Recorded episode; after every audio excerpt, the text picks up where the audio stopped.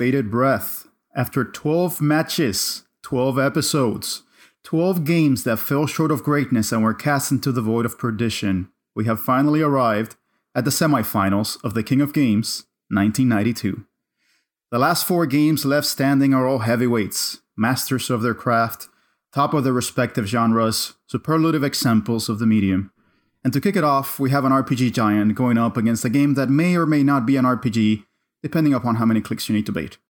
It is Dragon Quest V, Hand of the Heavenly Bride for the Super Famicom, and The Legend of Zelda, A Link to the Past for the Super Nintendo. My name is Ozzy Garcia, formerly of the Region Free Gamers podcast, and I will be your host for today. And for this episode, we have not three, but rather five renowned panelists, considering we're in the semifinals. To kick it off, we have my dear former co host Arnaldo Perez, also from the Region Free Gamers podcast. Arnie, good to have you back. Hey, nice to be back, man. Looking forward to it. All right, reunited and it feels so good. Uh, and we are also joined by Ashton Ruby, the editing wizard behind the Retro Hangover podcast. Ashton, this is two in a row that I recorded with you. What's up, buddy? Mm, I should be so lucky. Yeah. Ozzy, do you yeah. script those things ahead of time or you just off the top of your dome? I script and uh, and I kind of wing it after I script Okay. it. All right. I was going to be real impressed if it was Yeah, impromptu. yeah. You should have just Good either lied. way. Who could prove you Yeah, wrong? I, I, I could have, I could have, but I'm a terrible liar, even though I'm a lawyer. Let's segue. For the first time ever, I am hosting an episode in which your dear co-host Chris Copleen of the Retro Hangovers podcast is a panelist. So, Chris, please be kind to me. I wasn't even supposed to be here today, so you're gonna get what you get. That reminds me of Jay and Silent Bob, that that Yeah. portion of Clerks where it's like, I wasn't supposed to be here today. so yeah. And uh, last, but certainly not least, we are graced by the presence of the man that dreams in full RGB and sees the world in integer scales. It is none other than Try from My Life in Gaming. Try, what's up? Hey, doing good. Glad to be here. I'm uh I was on the previous episode uh or a previous episode that involved Dragon Quest 10 and I am excited uh, not 10, 5. I've been playing Dragon Quest 10. Ooh, Dragon Quest 5. 10 is the one that was an MMO, was it? It, it or it is. It is Uh, it's, MMO. yeah, it's still in service. Oh. Uh and it's the only entry in the series that hasn't been released outside Japan in some form. Yeah, and it came out for the Wii, no? originally yeah but i've been playing the ps4 version on uh, ps5 and it's uh it's quite nice. I don't understand a lot of japanese but i've been playing the story with a friend who who does uh translate japanese for a living. It's great. I i love it. What's so cool about it is it's really just a regular dragon quest game. I was shocked how little like mmo trappings are in it. It's just of course i mean that's what that's the appeal of Dragon Quest is the Yep. the consistency of it, Yeah. right? So I shouldn't be surprised, but I was surprised that it really is just a Dragon Quest game. It's very much in the vein of like three or nine, where you know you make your own character and build your party and stuff, and it, it's great. It's barely an MMO. It's it's awesome. Mhm. Let's forget this podcast. I just want to hear about Dragon Quest Ten now. Yeah. That's it. Well, here's hoping that Square needs some money and they bring it out in the West. I'm, I'm hoping they eventually see the light, but considering that Dragon Quest kind of goes up and down in popularity in the West, I mean, that's kind of a 50 50 chance. But we'll see. But, gentlemen, welcome to the show. We have a grave duty that has been bestowed upon us, and uh, we are kicking off the semifinals. And yeah, it's going to be Zelda, Link to the Past, and Dragon Quest V, Hand of the Heavenly Bride. So, a reminder, we're gonna match up these games and we're gonna consider them based on four criteria. Uh, the first one is the one that gives us the warm and fuzzies, and that is what we call personal attachment. And the second criteria is the one loved by all capitalists everywhere, uh, namely critical and commercial reception. Uh, the third is a criteria that any good historian would appreciate, and that is legacy. And uh, lastly, the criteria that may or may not matter the most, which of these games we would rather play in this day and age. And once we have decided upon that criteria, we put them in a blender. We'll take those arguments made over the course of the discussion, and then we reach a final verdict on which game shall prevail. So, are you guys excited about this? yeah. Oh, yes. Fear and excitement are similar emotions. well, listen, we uh we're putting up two games that have a very loyal cult following. yeah, there may be very strong opinions about both of these games. Before we get into both of these games, let's just kind of do a brief uh, tale of the tape and uh, have a brief intro of both these games. So, Legend of Zelda: Link to the Past. I mean, it kind of needs no introductions, but uh, it released on April 13th in North America and September 24th in the EU. At least the EU got it on the same year. Published by Nintendo and developed by Nintendo EAD, which was, of course, Shigeru Miyamoto's uh, team. Uh, directed by Takashi Tezuka and uh, produced by Shigeru Miyamoto, uh, with music composed by Mr. Koji Kondo himself. How did it get here? This was the number one seed in the tournament. So this one if we just went by voting, was the heavyweight coming into the tournament. And of course, it's no surprise that it's in the semifinals. And then it took down the 20 seed, Dune 2. And I believe, Chris, you were on that episode, right? It was on the That's first round. That's correct. yep, yep. It was 2 1. Who, who was it that voted against Zelda? Was it you, Chris? Uh, no, Cade, it think. wasn't. It was uh, Chaos personified himself, Cade Call, There you go. who threw his vote behind Dune 2. Ah, we always need a little bit of chaos. And then it advanced to the second round, and there it went up against the pink behemoth himself, the pink devourer of worlds, and that was Kirby's Dreamland. To no surprise, it won in a unanimous decision 3 0 against Kirby.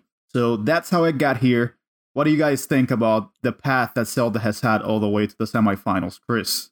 I mean, this is the number one seed. So, in general, it's going to have an easier path, and it did. But that's why it's the number one seed. A lot of people really have appreciation for this game, or at least ranked it highly.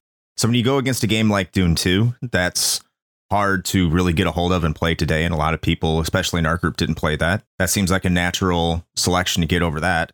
And then it was going to go against Kirby, or it could have gone against Super Mario Land 2. But either one of those games are are portable Game Boy games, and those generally, in terms of how they stack up against console releases, aren't as favorable. So Zelda had a really favorable path getting here. It's a game that a lot of people have nostalgia for. So it is really what it is. It didn't have a lot of pushback, or I mean, the conversations that are the episodes that we had, I think, are fantastic, especially the one against Kirby's Dreamland. But this is what you get when you're a number one seed. Yeah, yeah, you kind of coast to the semis. I don't think it's an understatement to say that this is going to be the hardest matchup for Zelda. This is, I think, where it's really going to be tested. So I'm really looking forward to seeing how it plays up against it. And so then we go to the other one, and that's Dragon Quest V, Tenkyu no Hanayome, uh, Hand of the Heavenly Bride. Released September 27th, 1992 in Japan, of course, never made it out in the West uh, until the Nintendo DS release way later and uh, it was developed by Chunsoft. It was actually the last uh, Chunsoft developed Dragon Quest game, and published by Enix, which is now part of that massive conglomerate that is Square Enix. And designed by Yuji Horii, uh, with artwork by Akira Toriyama and music by Koichi Sugiyama. And that's uh, your standard classical Dragon Quest uh, formula. it got here by being the 12th seed in the tournament, so really impressively this is the lowest seeded game to make it to the semifinals, which I don't know, fills my heart with glee.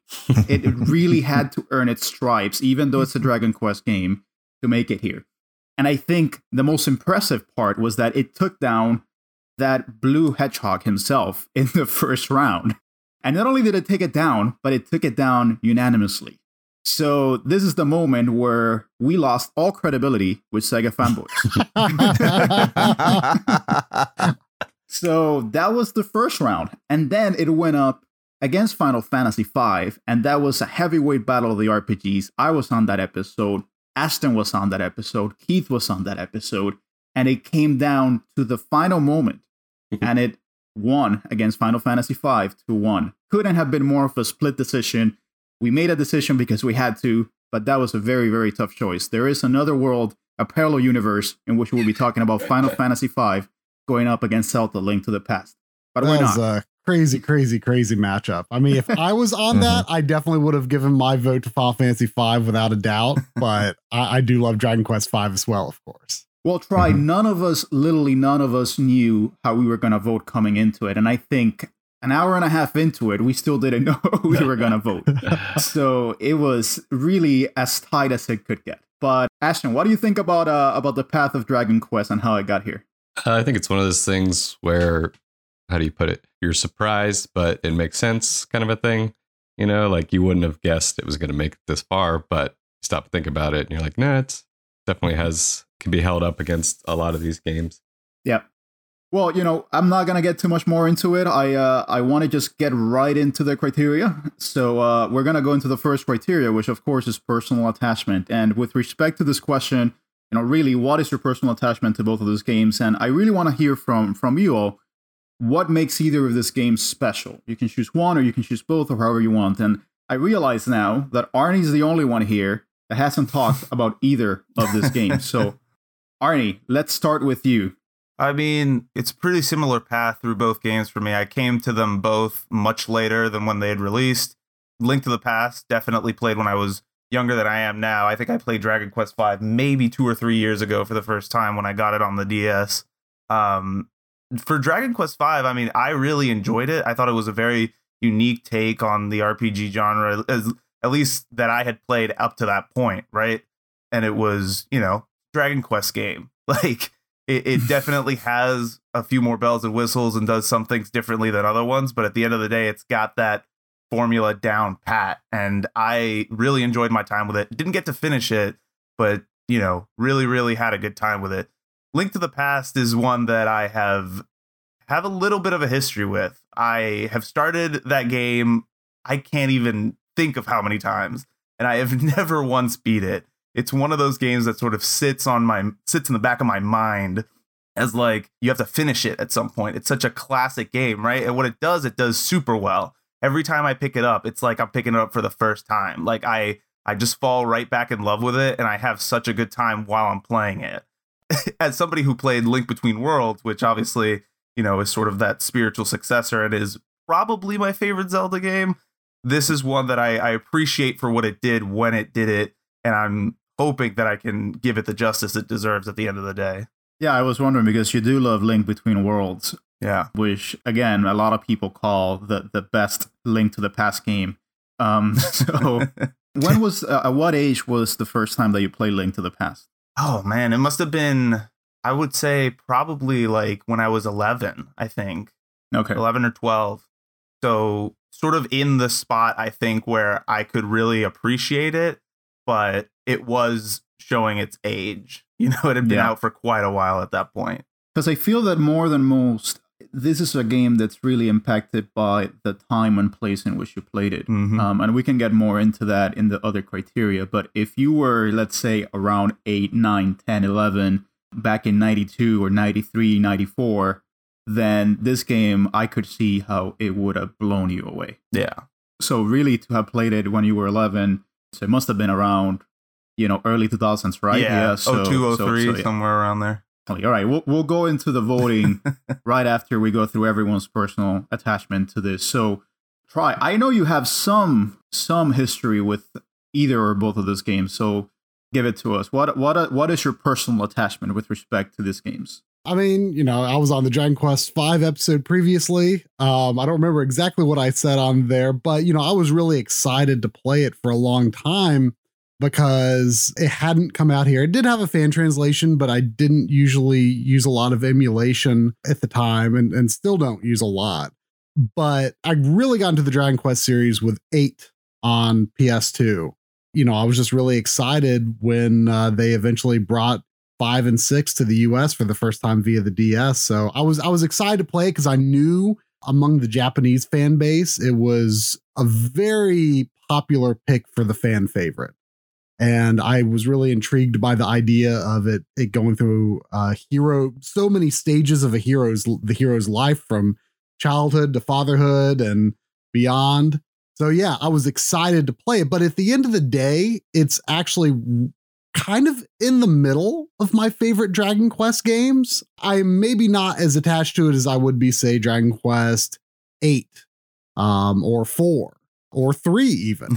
uh, I, I actually prefer all of those. But when it comes to Zelda, my path to becoming, you know, such a Zelda fan that my internet name is Triforce is kind of weird because you would think that I would just have been a longtime fan from the NES days, but that really wasn't the case. My cousin had Zelda 1 and Zelda 2, and they were actually her favorite NES games. And I would play them a little bit when I went over to my aunt and uncle's house, uh, but I didn't really understand them as a as a kid. I remember the world of Zelda 2, just the way that the sprites and the towns and things like that look like kind of captured my imagination. And, you know, the game over screen, you know, with, you know, Return of Ganon was like so haunting and, and really stayed with me. I just didn't really understand how to progress in the games. Uh, I, I mostly played like really straightforward platformers and stuff like that at the time. And I had no idea for many years that Zelda was so popular. I, eh, just I don't I that seems like a crazy thing to say, but I just I somehow that was lost on me. I didn't really read a lot of game magazines until I got Nintendo Power in in 96. And when the hype for you know what we called at the time Zelda 64, you know what became Ocarina of Uh-huh. Time, uh, when that started to come up, I was so shocked to see at school how many people were excited about this game. I mean, it was it was boys and girls that were excited about it. It was people who had a PlayStation but they wanted to get an N64 to play this game. It was people who love games, people who I didn't really even think of as people who loved games that much. Like there were so many people like, "Oh yeah, Zelda 64, that is going to be amazing." And I felt really left out on this hype. Like somehow I had gotten to 1997, you know, 13 years of life, not understanding that Zelda was like this this juggernaut that united so many different kinds of people, much like Dragon Quest in Japan, really, right? But m- Mhm. maybe not to the same broad cultural extent. But I was like, wow, I feel really left out on this. And so a friend of mine had a link to the past, and I'm like, can I borrow this and play this? Because like I want to be excited about this, you know, N64 Zelda game too. And I just I don't know why I should be excited. So I want to I want to play this Super Nintendo one. So I borrowed it, and the rest is history. It it is one of, if not the most hugely impactful games on just my taste in games today. It was hugely formative for me That's awesome. and that was playing it you know about five years late and I, I always like to say that i think when a game can impact you after its own time like that is that is the mark of a truly great game Well, that's kind of how I feel about a certain game on this on this particular matchup. I'm glad that you laid that groundwork, Try. but that's that's awesome. That's an amazing story. I, I wish I would have been present in those schoolyard kind of discussions because it must have been super awesome to see everyone get excited about about Zelda. So, uh, Chris, I you've talked about both of those games in the past because you've been on on episodes where both of those games have been discussed. So Mhm. maybe we can go briefly over over what your personal attachment is to either of these. Yeah, just to kind of keep this brief, since my opinions are in the previous ones. Uh, with Zelda, I, I think I've played it a couple times over the over the years leading up to when I finally beat it. I think back in 2014, 2015. It's just one of those games that just it never clicked with me. It was a game that I always tried and picked up just due to the reverence that it had attached to it, due to its reputation of being a fantastic game. And I I just couldn't find a way to get through it. And I know it's extraordinarily linear, so it wasn't because I got lost or anything. I just dropped it and lost interest. I think that's my feeling towards a lot of Zelda games, though. so there is that. And uh, Dragon Quest V was a game that I did get into because of the magic of emulation. When I was in Sigonella, Sicily, uh, on a deployment back in 2000, I think it was 2000, 2008. uh, I had loaded up my PC, my laptop that I just gotten with all my uh, with all my ROMs and my emulators because it's in Europe, so the US can't come after me. And I started playing, you know, just all these RPGs because I didn't really have any other thing to do. So I started playing the Dragon Quest games because I was playing uh, Dragon Quest Monsters on my DS a Mm. lot. And it's like, I really want to get into the series. And that's when I sat down, played, and beat Dragon Quest V. Also Dragon Quest 6, but Dragon Quest V kind of stuck with me. It was I thought it was the superior game. So then when it came out later on the DS, I made sure to pick it up. And ever since, I would say it's my favorite entry in this series as a whole. I understand we're talking about the Super Nintendo game, Mhm. but the kind of one goes into the other, and we can kind of talk about that in Legacy. But Yeah, Dragon Quest V is my favorite entry in the Dragon Quest series. And as a JRPG fan, that is not being said lightly by any extent. But I know, just with that being said, I'm going to try and keep everything as objective as possible and not let any sort of bias bleed over. But that that's where my attachment is on those two games. Got it. Got Yeah, it. Yeah, but you're wearing a Link to the Past shirt. You're not wearing a Dragon Quest shirt. Hush. this is an audio only format, Ashton. Peek behind the curtain. Ashton, give it to us, man. What's uh, what's your personal attachment? I mean, I know that we spoke about Dragon Quest V on the last episode, but uh, maybe we can start off with Zelda. So yeah, I played it when it came out. Pretty sure my older brother owned like it was always that like they had the Nintendos, and then when they were done with that, we got it. They had the Super Nintendo. When they were done with that, we got it. Uh, so it was kind of one of those like they held that over us. It's their system, so they can say if we can play Zelda or not, and we'd be lucky enough to watch. So a little peek into my childhood. Anyway, a couple of memories that I had, particularly with this game, like what you were saying earlier, like yeah, I was seven when this game came out, and uh, it did blow my mind. And I played the first a ton, never getting very far. I played the second quite a bit too, so I was very familiar with the series. Uh, real excited about all the you know main Nintendo games kind of coming out for the first time on the Super Nintendo. You know, Super Mario Brothers and Link and Donkey Kong and Metroid and stuff. One of the memories I have is that our next door neighbor, like across the alley, they had owned it before we bought a copy. And they also owned like this huge old fashioned plasma TV. And so that was like a big thing when like the three of us, my twin brother, my younger brother, we went over to their house and they turned it on and we were just like, and like that, that like save state select thing was like taking up the whole screen. And they were like at the end of the game. They were fighting Ganon. So that's, I remember that to this day. And I just played it last night just to kind of refresh myself a little bit. I thought everyone in the family would enjoy this little experience. Watch my two sons and my wife playing this old game. Uh, no one else was all that impressed.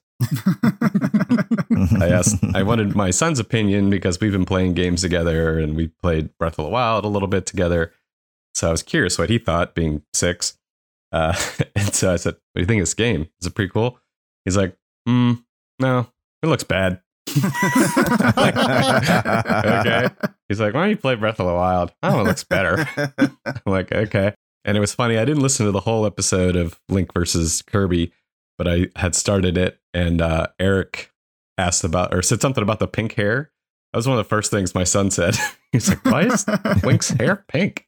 that is such a strange thing to me because it not I mean, if his hair is pink, it's pink. Okay, whatever. But why does his why does his artwork not have pink hair? Like I've never Yeah. under there must be some sort of like sprite composite video reason for like somehow he, he was just more visible with pink hair. I've never Yeah, that makes sense.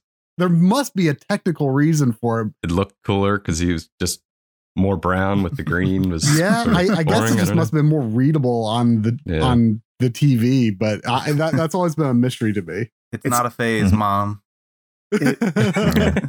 What is it? Uh, Yeah. Terra from Final Fantasy VI Mm. is uh wants to jump in the chat, but we're telling her Oh, go away. yeah, you don't yeah, care about her I mean, green that hair. was that was common in the. I mean, eight bit era makes sense, right? Where you know you're so color limited, but Yeah. sixteen bit Yeah. era, like, why do we still have characters that don't have the same color uh, hair color as their artwork? I don't get it. yeah, maybe the canon the canon color is pink. Maybe that's uh, Mm. in the Zelda timeline. So Yeah. I don't know.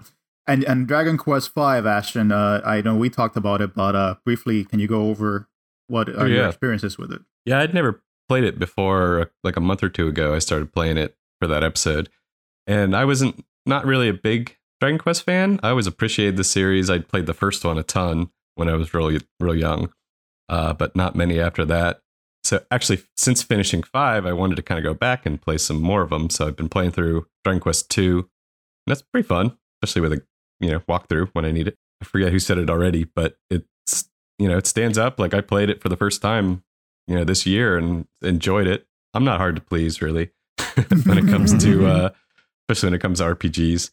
I think my one I don't know if I call it a regret, but like playing it like for the podcast and kind of like a analytical, journalistic, whatever kind of way, maybe took away a little bit from the experience because I was kind of more concerned with like, okay, I got to play through the game, get through it, so I can at least talk about it and know what everybody's talking about instead of just kind of sitting back and enjoying every step of the story. You know, so I think that was maybe why some of the things didn't hit me as hard and took away from the experience a little bit, but still overall, uh, really enjoyed the game. So yeah, I like I like both these games a lot. Uh, I have a more just historical connection to Zelda overall. I think it's kind of similar to the Dragon Quest Five versus Sing- uh, Sonic Two matchup. You know, it's kind of as someone had said, uh, you know, like the big a big game in Japan and a big game like most selling game in America. So I think this is somewhat similar as a you know heavy hitter over here in America versus a heavy hitter in Japan. Uh, although I think personally, I think Legend of Zelda probably has a bit more of a chance uh, Yeah. compared to Sonic 2 Mm. because it's still Yeah. fun. I mean, the the retro hangover contingent is not very kind on Sonic, uh, to put it mildly. So uh, that game had an uphill battle going into it. Yeah. it's the fucking Manuses, man.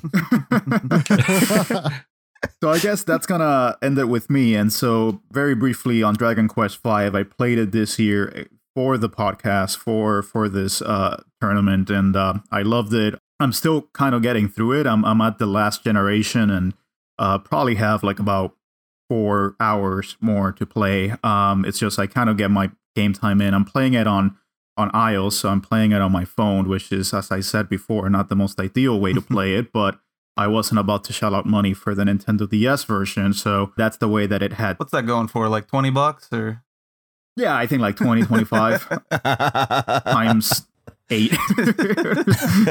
I mean, I played it in that way, but even then, I still think that I got enough to to really fall in love with it. Really, I, I haven't beat it not because I haven't wanted to, but more because I just haven't had the time. Mm-hmm. But I put in, you know, the last time I checked, it had already been like 26 hours that I had put into to the game, which it's pretty significant for for me. I mean, I usually nowadays I don't spend more than five six hours on games. I, I'm a very promiscuous gamer nowadays. I, I I touch one and then I leave it, you know, and uh, it has to be something like Elden Ring or The Witcher and the like for me to stay uh, the course. So uh, for me to say, you know, for 25 hours playing this this old school JRPG must have said something about how well it has aged. So again, again, I mean, this is the super fam. This is not the Super Famicom version. This is the remake, but I still think that, as Chris says, I think there is a lot of overlap between those two. Link to the Past is a little bit more of an interesting story that I have with it because I I have a personal soft spot for Zelda, but not the soft spot that most people would have. Arnie has heard this story before, you know, previously on, on, on RFG, but Mm-hmm. I grew up in Cuba, and the very first game that I received when my dad came to the country to visit, because he left, he left Cuba first and tried to get us out of the country for for some years after.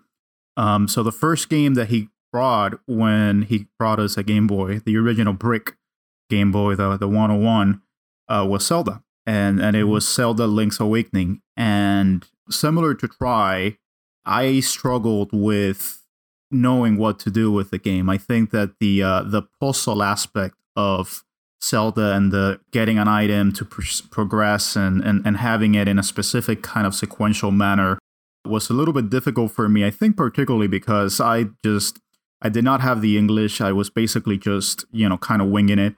But even then, with those impediments, I still loved it so much that to this day, it's the only game that I keep from my from my childhood. It, it actually made the jump with me as I defected from Cuba and I came over from Cuba. It was the only game that I carried with me through the whole journey. Mm-hmm. Yeah, go. So it, it holds a special place in my heart. And so naturally, when a game like that is so dear to you, you would think that, you know, the others in the series would also be dear to you. But it's kind of interesting because I see that game as kind of standing on its own and completely separate and apart from the rest of the series. And and as much as I love that game, the rest of the series has just kind of been to me just it's there and and I've just never really gotten into it. And I remember playing a Link to the Past on an emulator way back when. I I put it on and it was just like, okay, there you go. Okay, now I can go and, and find something else. And I went to another platformer. And then much later on, I played it on the 3DS on the Virtual Console. I started playing it, and for some reason, I mean, I I hated hated the sound sampling. Um, the the samples used for the game are just not the best, unfortunately. I think the compositions are great, but it, they're just really kind of jarring. So that was kind of what put me off, really enough. And it just felt a little bit slow. And so I never played it. So I just kind of left it there. Coming into this tournament, I think my perspective is going to be more of, you know, how can you guys sway me one way or the other? I, I I'm going to hear from you guys, and I'm going to make my decisions based on you know what arguments you bring to the table because I like Arnie, I've just gotten into. I've tried to play Link to the Past several times, and I just haven't been able to get into it. And I don't think that speaks as to whether it's a good game or not. It's just for some reason it hasn't clicked with me. So, so yeah, that's that's my personal attachment. So, with that said, let's go to the voting. So, Arnie, you went first. Give it to us. Which one do you choose? Yeah, it's tough, right? I think you know, just to make a long story very short, I'm I think I'm gonna go with Zelda on this one, just because when I think of my experiences with both games, that's the one that really draw I draw I'm more drawn to. I think it's because I've played it more, um, and I've had that experience, but that's the one that's gonna be for me for for this particular category.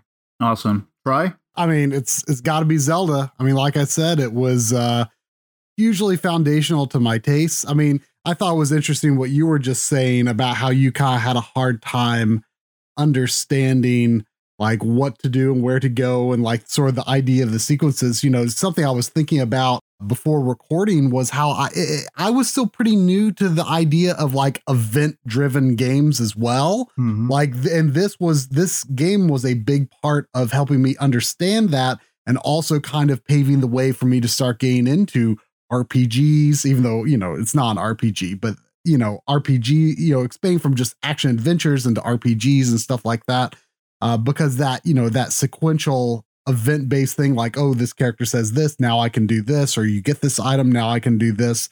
It laid all the groundwork for me to love that kind of stuff. And as much as I, I love Dragon Quest, five didn't particularly have an impact uh, maybe compa- as much as some of the other Dragon Quest games for for me personally. Mm. But but Zelda, massive impact. All right, so that's two points for Zelda.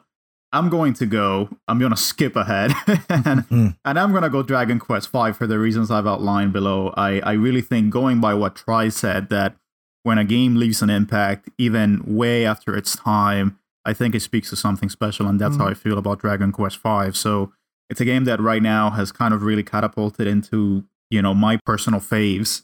I think it's going to it's going to stay there for a while, and it, it has made me want to go into the other Dragon Quest games, which I think speaks to its gateway component. Um, so Mhm. definitely gonna be Dragon Quest Five for me. So Chris, give it to us. Where do you go? I think this one's fairly obvious based off what I said. It's it's Dragon Quest Five. Mm-hmm. especially for something that that you and Try said. It's the impact that it leaves on you later on. I mean, what between these two games? And I'm not saying it made a huge impact, but I will say that in, in terms of emotions and in terms of making me feel something, uh, being a being a family man, this game was able to get that out of me. Mm-hmm. And it might not speak that to every person with the family. I'm mm-hmm. not saying, oh, if it doesn't speak to you, do you do you really love your family? No, of course you do. I think you're right. But I'm just saying that as a family man, like a lot of the moments did reach me, it did speak to me, and I, I did get something out of that, uh, which is something that even if let's pretend like I love Zelda, Zelda wasn't able to do that for me in any form. But uh, so easily Dragon Quest Five. All right, so that's two two in each game's favor. So that's why I went first. So Ashton, break the tie, buddy. Sure. I just want to say, if I took my children on an adventure with me, they would act like those monsters when you first get them. You tell them to attack, and then they'd not listen, and you're like, "Come on, just do it." No, I don't want to. Anyway, so uh, unrealistic family dynamic in that game. I'm just kidding. Everybody gets along a little too well, if you know what I'm saying. Yeah, exactly. Guy's not even there for eight years. Anyway, I digress. Uh, mine's very similar to Arnie. Played Dragon Quest V and liked it a lot. Yep. But it's going to be Legend of Zelda for me. It's up there in my all time favorite games. Not to give too much away, I think. But uh, not only is it one of my favorite games, I think it's still fun today. And yeah, I can see how not a lot of people can get into it. As I was playing it last night, I still like not not exactly muscle memory, but like I still played it the way I played, having played it thousands of times or whatever, where I just go almost like beeline it through everything and know which puzzle I need to hit and which block I need to move and make sure I kill this enemy so I get the key. I think I'm finally getting to the age where I got a few hours in and I was like, oh shit, I don't remember. like it's been that long and I'm that old. And I'm like, oh, I am a little stuck. I guess I'll actually have to explore and figure it out. So what you're saying, Ashton, is that this game is going to serve as a barometer for your age and Mm, for that's good. your Uh, yeah, eventual memory loss, right? I mean, that's exactly. Yeah, it's gonna be the notebook for me or something. you something. know. Let, let me let me put on Zelda and see how I'm doing. All right, so you're gonna go Zelda. So that's that's three two. Zelda wins that category. So that means we're gonna go over into the critical commercial reception, which is the category that everyone loves to hate. First of all, Zelda. I mean, this is a juggernaut. So the game rankings aggregate is 93%. The contemporaneous scores were all through the roof. It was one of the most well received games of all time. So Famitsu gave it a 39 out of 40, which was just one point short of perfection. Who was that one person? I wonder. Yeah, that asshole. I mean, there, there was, there's always that asshole, you know, that's Yeah. like, nope, nope, there's no such thing as perfection. They were like everything was great, but the sound sampling was fucked. Like I can't, I can't give this a 10. EGM gave it a, a 35 out of 40, which I guess that's uh n- you know that's nines across Yeah. the board. Mhm. GamePro gave it a five out of five, which we know Gra- GamePro's points don't matter. so, and Nintendo Power actually, strangely enough, gave a 4.675. I mean, you would have thought that Nintendo Power would have been like, yeah, this is perfection. this is mana from heaven brought to us by our dear Lord Shigeru Miyamoto. But but no, they gave it a 4.675. Well, you know what's what's interesting about that is part of what added to my awareness of like, oh hey, Zelda's a bigger deal than I thought was uh Nintendo Power issue 100 in 1997 Mhm. and I'm Link to the Past is either the the number 2, maybe number 3, but I think it's number I think it's number 2 on that list. So I mean, obviously though that was many years removed, they had time to ruminate on it and think like, "Oh yeah, this really is amazing." Or different different people, you know, working there at the time. But yeah, they rated it extremely. I mean, not to say that 4.675 isn't extremely high too, but Yeah, yeah, but I guess I guess Nintendo Power. I mean, I guess they were a little bit objective, maybe. Who knows? I mean, They had it. They had to make it look believable. yeah, interesting to see though that Famitsu is so much higher than like EGM though, because I mean, obviously this game I don't think had the same impact in Japan that it had in the West. Mm-hmm. Uh, because I don't think Zelda has ever been like a super super huge deal in Japan. So it's interesting to see it get so close to that 40 out of 40. well, that's that's an interesting take, try, and it's something that's been in the back of my head for a long time. But you've put it into words. I.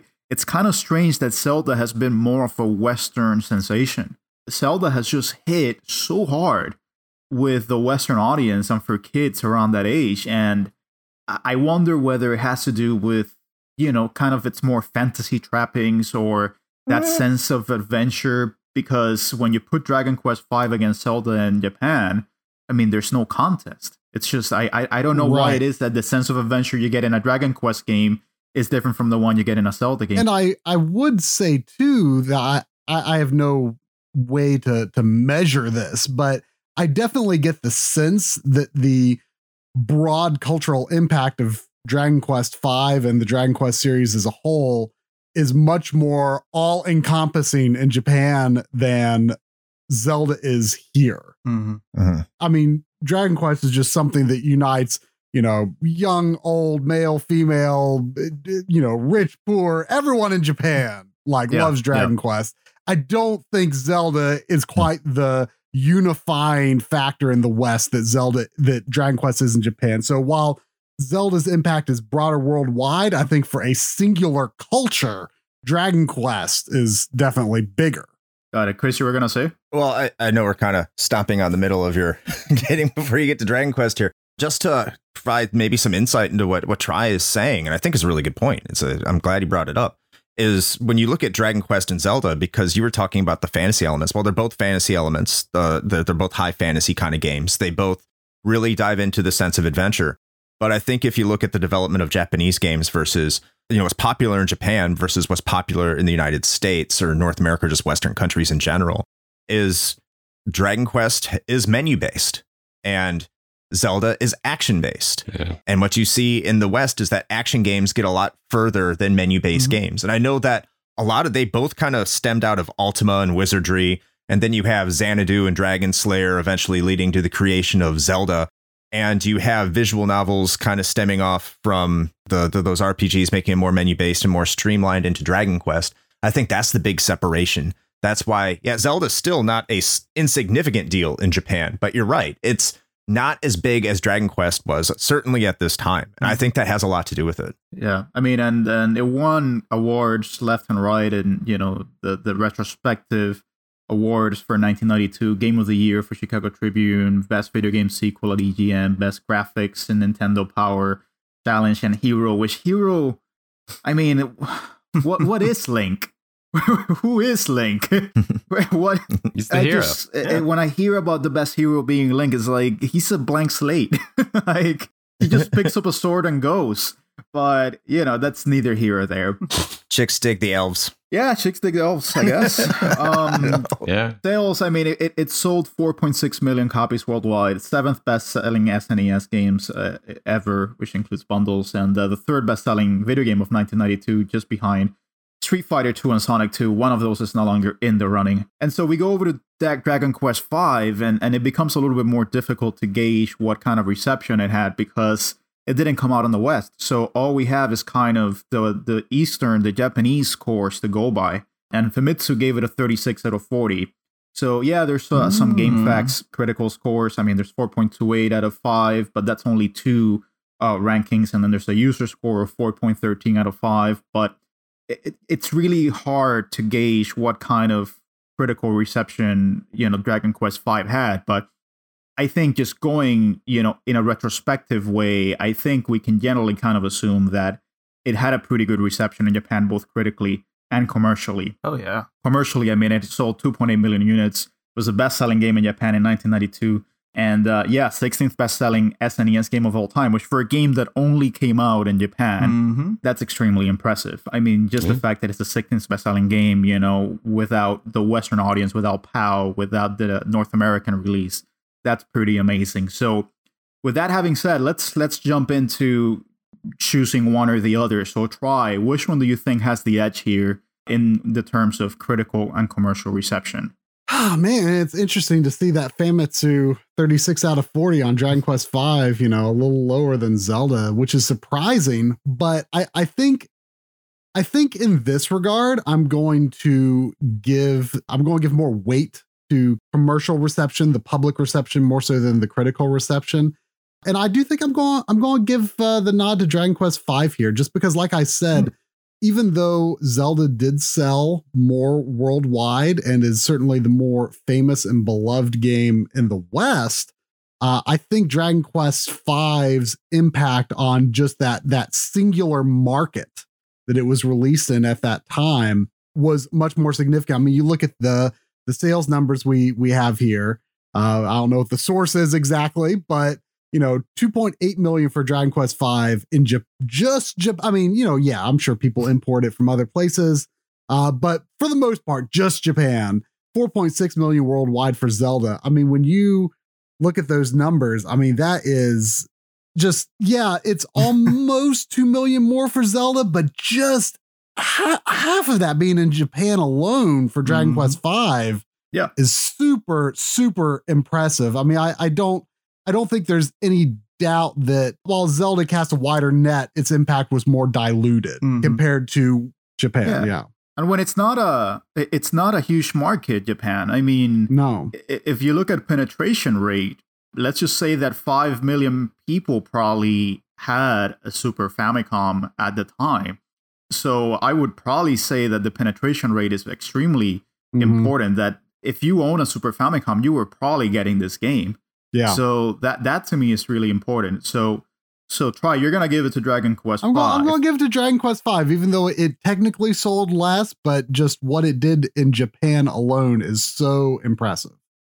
All right, so let's switch it up. Arnie, what do you got? I literally was gonna say the same thing that Try just said. Uh, like you know, when you when you see a, a game like that do what fifty plus, I mean, it's fifty plus percent of what Zelda's doing in you know so much smaller of a of a distribution market, right? Just Japan versus essentially a worldwide release. You can't. That's not something you can really ignore, right? And I think the I think the critical reception is close enough to sort of make it it, at least in my view, tilt more in Dragon Quest V's favor when you think of like when you put everything down into the same context. It's just the commercial reception and the impact and the sort of what it did in that market is unparalleled. So that's why I'm going Dragon Quest Five. All right, Chris, give it to us. I I think you guys have have persuaded me to devote a certain way here because I was going to go in here and just outright say Zelda, and I'm going to have to talk this one through a little bit because I'm still not sure if I'm going to settle on Dragon Quest. So I'm looking at this, and if I'm if I'm being exclusively Amero-centric, Mhm. obviously the The best the way to option be, is clearly. the the yeah. okay. Yes, I, don't, I guess. But uh, if I'm going to be a, a Marrow-centric, I, I'm going to choose Zelda. But I, I'm looking at the numbers that you point out. You look the attach rate, as you said, 2.8 million in one region. And you also go to the fact that we've mentioned this on previous episodes that increased the price of the Super Famicom by itself. And Final Fantasy V came out around the same time and sold similar numbers, not as much, but similar numbers. So that certainly didn't help matters. I also have to bring up the fact I'm not sure if we brought this up before, something that region free gamers made me vastly aware of is the Nintendo bump. so pretty much when it comes to critical reception, you know, that, that they pointed out that Nintendo games published by Nintendo, developed by Nintendo, by pretty much all Western reviewers and probably in Japan too, get a little more of the benefit of the doubt and get an increased score. Because interestingly, A Link to the Past got a really high score, but it did not get Game of the Year, but its own publication by a game that was rated lower. So uh, when you take that into account, I'll get to that one later because it's still in the tournament. But when you take that into account, I think there's a lot of, you know, this is Zelda. You guys remember the original Zelda. You love Zelda, so you're going to love this game. And Dragon Quest V, that probably was the same in Japan, hmm. to be honest with you, because it's like, oh, you remember Dragon Quest IV? Here's the brand new Super Nintendo version of that game. But to see a market penetration, even with as much as it's a bigger deal in the West than it is in Japan, the attach rate in Japan was just so much more significant. So the commercial reception, I, I even though like if you want to go even on a broad scale, overall, even today and how people view them, again, from my Amero-centric perspective, it feels like it should be Zelda. But I just think the overwhelming love for a game that in surveys today in Japan by the populace still put this as the first or second best game of all time. That's incredible. That that has that so much love and so much like just respect today uh, in terms of a commercial reception. I know that bleeds over a little bit into legacy and apologize for that, but I think you swayed me on it and I'm going to have to give my vote to Dragon Quest 5. Awesome. Well, I'm gonna go ahead before rounding it out with Ashton, and uh, I think all of you have made very fine points, which I would have made if someone else would have made them, because I do feel like that market penetration and and and, and really attach rate is is huge. But I'm gonna play devil's advocate here, because one of the things that I think about is that even though it's very impressive that Dragon Quest V performed so well in just one single market, at the end of the day, it's still one single market. And I think that if you had released Dragon Quest V in the West, I mean, you look at Dragon Quest 1, 2, and 3, which all released in the West. I believe 4 also released in the West. Mm-hmm. Yes. None of them really blew the socks, you know, out of anyone. I mean, in the West, there was all kind of lukewarm reception. So I think even if you had released it in the West, I still think that it would have been buoyed mostly by the Japanese reception and mostly by the Japanese audience. Whereas with Zelda, it proved itself in more markets. It proved itself in the North American market, it proved itself in the European market, and it proved itself in the South American market. And of course, in its native Japanese market. So I think it really performed and it's beloved across so many markets that I think comparatively, Dragon Quest V, I don't think it would have had that same effect. So I, I think Zelda, you know, the fact that it was extremely well received and it managed to stay in the enduring memory of so many different children from so many different markets, I think gives me the edge of its reception. And I still think that even if you had released Dragon Quest V in the West, I don't think it would have nearly been close to the sales that Zelda Link to the Past had. And neither would I have thought that the critical reception would have been as high, even with the Nintendo bump that we all know and love that applies to Zelda. So I'm going to give it to Zelda, even though Dragon Quest V has already taken this category. So Ashton, round it out, buddy. Sure, yeah. I'm one of the people that's not a I don't know. And I don't put a lot of stock in either commercial or critical reception. Uh, it's just the hipster in me, I think.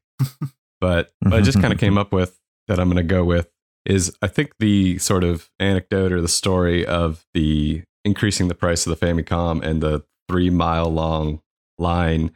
I haven't looked this up, but I can't think of any other story, any other game that has a story like that behind it. Uh, and I just kind of think that's kind of cool and a little, I don't know, bit of a interesting, unique trivia for it. I'm to give it to Dragon Quest V for that sort of little, I don't know, trivia about it. Got it. Yeah. But I still think Ozzy, you're you're you're right though that a worldwide distribution of Dragon Quest V probably would not have bumped that 2.8 million units up that high. Whereas each market that uh, Zelda was released in probably contributed decently to that 4.6 million. Yeah. Yeah. Maybe this blends into Legacy a little bit, but Yeah. that yeah, just seems and- so unique to think of a game doing that in 1992 anywhere in the world as opposed to now you're kind of more used to these big you know events and lines out the outside the GameStop for game releases Oh yeah. but not not 92 i mean maybe it's because we couldn't drive but People were less deranged back then. yeah more people could take the train in japan to Yeah. get the game probably So that means that Dragon Quest V takes this criteria. So that is one and one a piece. Zelda took the first one, and now Dragon Quest V took the second one. So that means we have Legacy left to go, and which one we would rather play. And uh, we're gonna take a quick break, recharge our batteries a little bit, and then come back while you listen to some good Dragon Quest V music.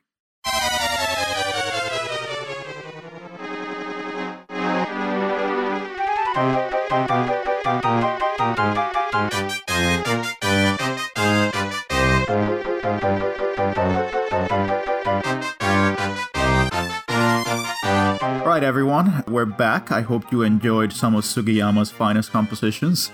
And uh, we're gonna get into the next two criteria before we reach a final verdict. That was your last break, so it's no stop till Brooklyn right now. So we're gonna go into Legacy. And uh, look, you know, both of these games are here for a reason, and both of these games have had an enduring legacy. When you look at Zelda, I mean, it's been called the best game of all time several times by EGM, by Next Generation, by Popular Mechanics. Second best game of all time. Wait, wait, wait, wait. Scratch that. Why is Popular Mechanics ranking Zelda? I just like read over that without. why? Why is Popular Mechanics here? Anyways, whatever. If Popular Mechanics says it, it must be true. Second best game of all time, G4, IGN. Best game of its generation by GamePro and Kotaku Australia. So, yeah, this game is always in the running, or at least it seems to be in the running for the top games of all time, particularly now that at least it seems to me like Super Metroid has kind of fallen a little bit in its kind of best game of all time ranking. Don't know why, but it seems mm-hmm. like for a long time that was considered the best game of all time. I think mostly it may be that people are getting older and, and the people that are used to make these rankings are not the people that grew up with the Super Nintendo. um, I think that impacts a lot of which is the best game of all time, depending upon the generation that's ranking it. Mhm. But then you look at Dragon Quest V, and it was ranked the 11th best game of all time by Famitsu, second best game of all time by TV Asahi. Uh, but really, it seems like Dragon Quest V, because of its Japanese presence and its ex- exclusivity there, it's less considered in the West as the best game of all time kind of title. It's more obscure in the West in those considerations. So, having said that, Chris, what what do you think? I mean, let's uh for a change, let's start with you. What what do you think in terms of the legacy? You know, let's think about what kind of impact Zelda had on other games of its genre. You know, how it, you know, the the mechanics and the way that it presented its gameplay carried over into future titles. And how did Dragon Quest V advance the RPG genre in any way? So, uh, Chris, give it to us. So, looking between Zelda and, and Dragon Quest V, I don't really think that Zelda advanced the action RPG, if you want to call it action RPG genre, all too much. I think it is, for its time, one of the best refinements of the genre. I know I really kind of talked shit about it when we were on Doom the Dune 2 episode, but I think that's because you know Dune 2 is you know the, the progenitor of the RTS, whereas Zelda is is really a refinement. And also said that one of the things that I think hurts a link to the past legacy is that when Breath of the Wild came out, everyone and a link and a link between worlds came out. They're like, "Oh, this is finally the Zelda game that we've been waiting for." So in many ways, a link to the past took a formula. They saw what people probably I won't say didn't like, but struggled with, and really kind of backpedaled it a little bit to make it more streamlined and probably more accessible to a, a broader group of players where they could actually you know, get through the game, finish the game, and have more memories. I don't think that's necessarily a knock, Mhm. but I will say that Nintendo didn't really realize what it wanted to do with Zelda, in my opinion, until A Link Between Worlds and uh, A Breath of the Wild. now, with that refinement, that doesn't mean it has just no legacy or negative legacy or anything like that, because when, when you talk about merch all over the world and what the face of Nintendo is and what Nintendo puts out there to the general public, Zelda is one of its breadwinners. Mm-hmm. No matter what you might think about this game in particular or the series in particular, it, it dominates almost over all other franchises. It's a game that everyone wants on every single console. They're like, where's the new Zelda? Where's the new Zelda? And I think a lot of that does stem from A Link to the Past, really solidifying the legacy and saying that we're going to continue this game going on to the future. Dragon Quest V had a lot of great ideas that I brought up in the Sonic 2 episode, especially with the monster collecting. I don't know if the monster collecting would have been as big with Pokemon or, or other games if Dragon Quest V didn't do what it did. And of course, that legacy is passed on, but I can't really nail it down to that specifically being Dragon Quest V. I have my theories that it is, but it wasn't the first game to do it because Shin Megami Tensei came out the same year it came out before Dragon Quest V and had many of the similar mechanics, and Japanese players loved that. You had a monster collecting aspect there too. I just think that Dragon Quest V made it a little bit more digestible, but I can't pin it on it. I will say that Dragon Quest V has a movie that was developed. We talked about that in the Sonic 2 episode and also the, the previous episode that you had against Final Fantasy V that was brought up.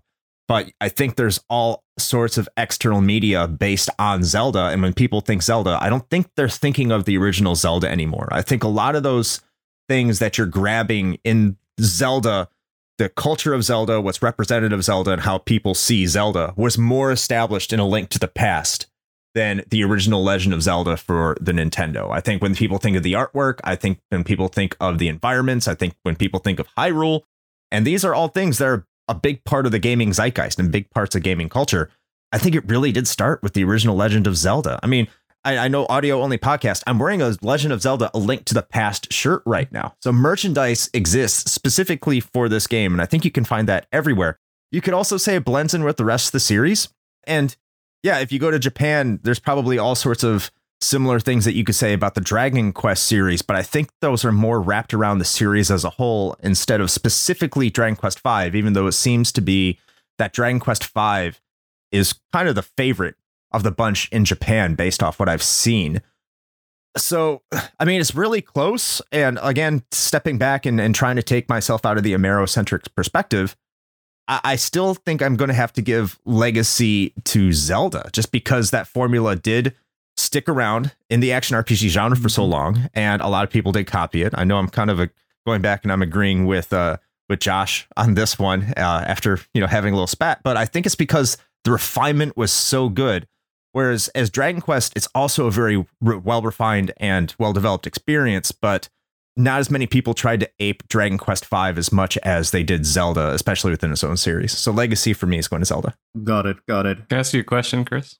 Sure. It might not matter since you picked Zelda anyway, but I was curious. So let me first clarify. You're saying that the um, other two games, Breath of the Wild and not and whatever, they are what you think the developers wanted Zelda, the Legend of Zelda game to be, or how it played. The original one. Yes. The original one. Yes. Non-linear, dungeon exploring, total adventure, find your own way. Okay, okay, okay. That makes sense. I guess what my question was going to be was like, if they were making a link to the past today, or well, no, let's go back to '92. Do you think there weren't things they weren't able to do just on whatever limitation, or like they were somewhat unsatisfied or unhappy with how Link to the Past turned out, or they would have done it differently if they could go back and do it again? in my opinion, looking at it, the way they designed it, I think they understood that their audience wanted a more streamlined approach because I think now they could craft an entire narrative on on bigger memory and they could deliver that experience in that that way. You have to remember we were shifting out of the arcades at this point,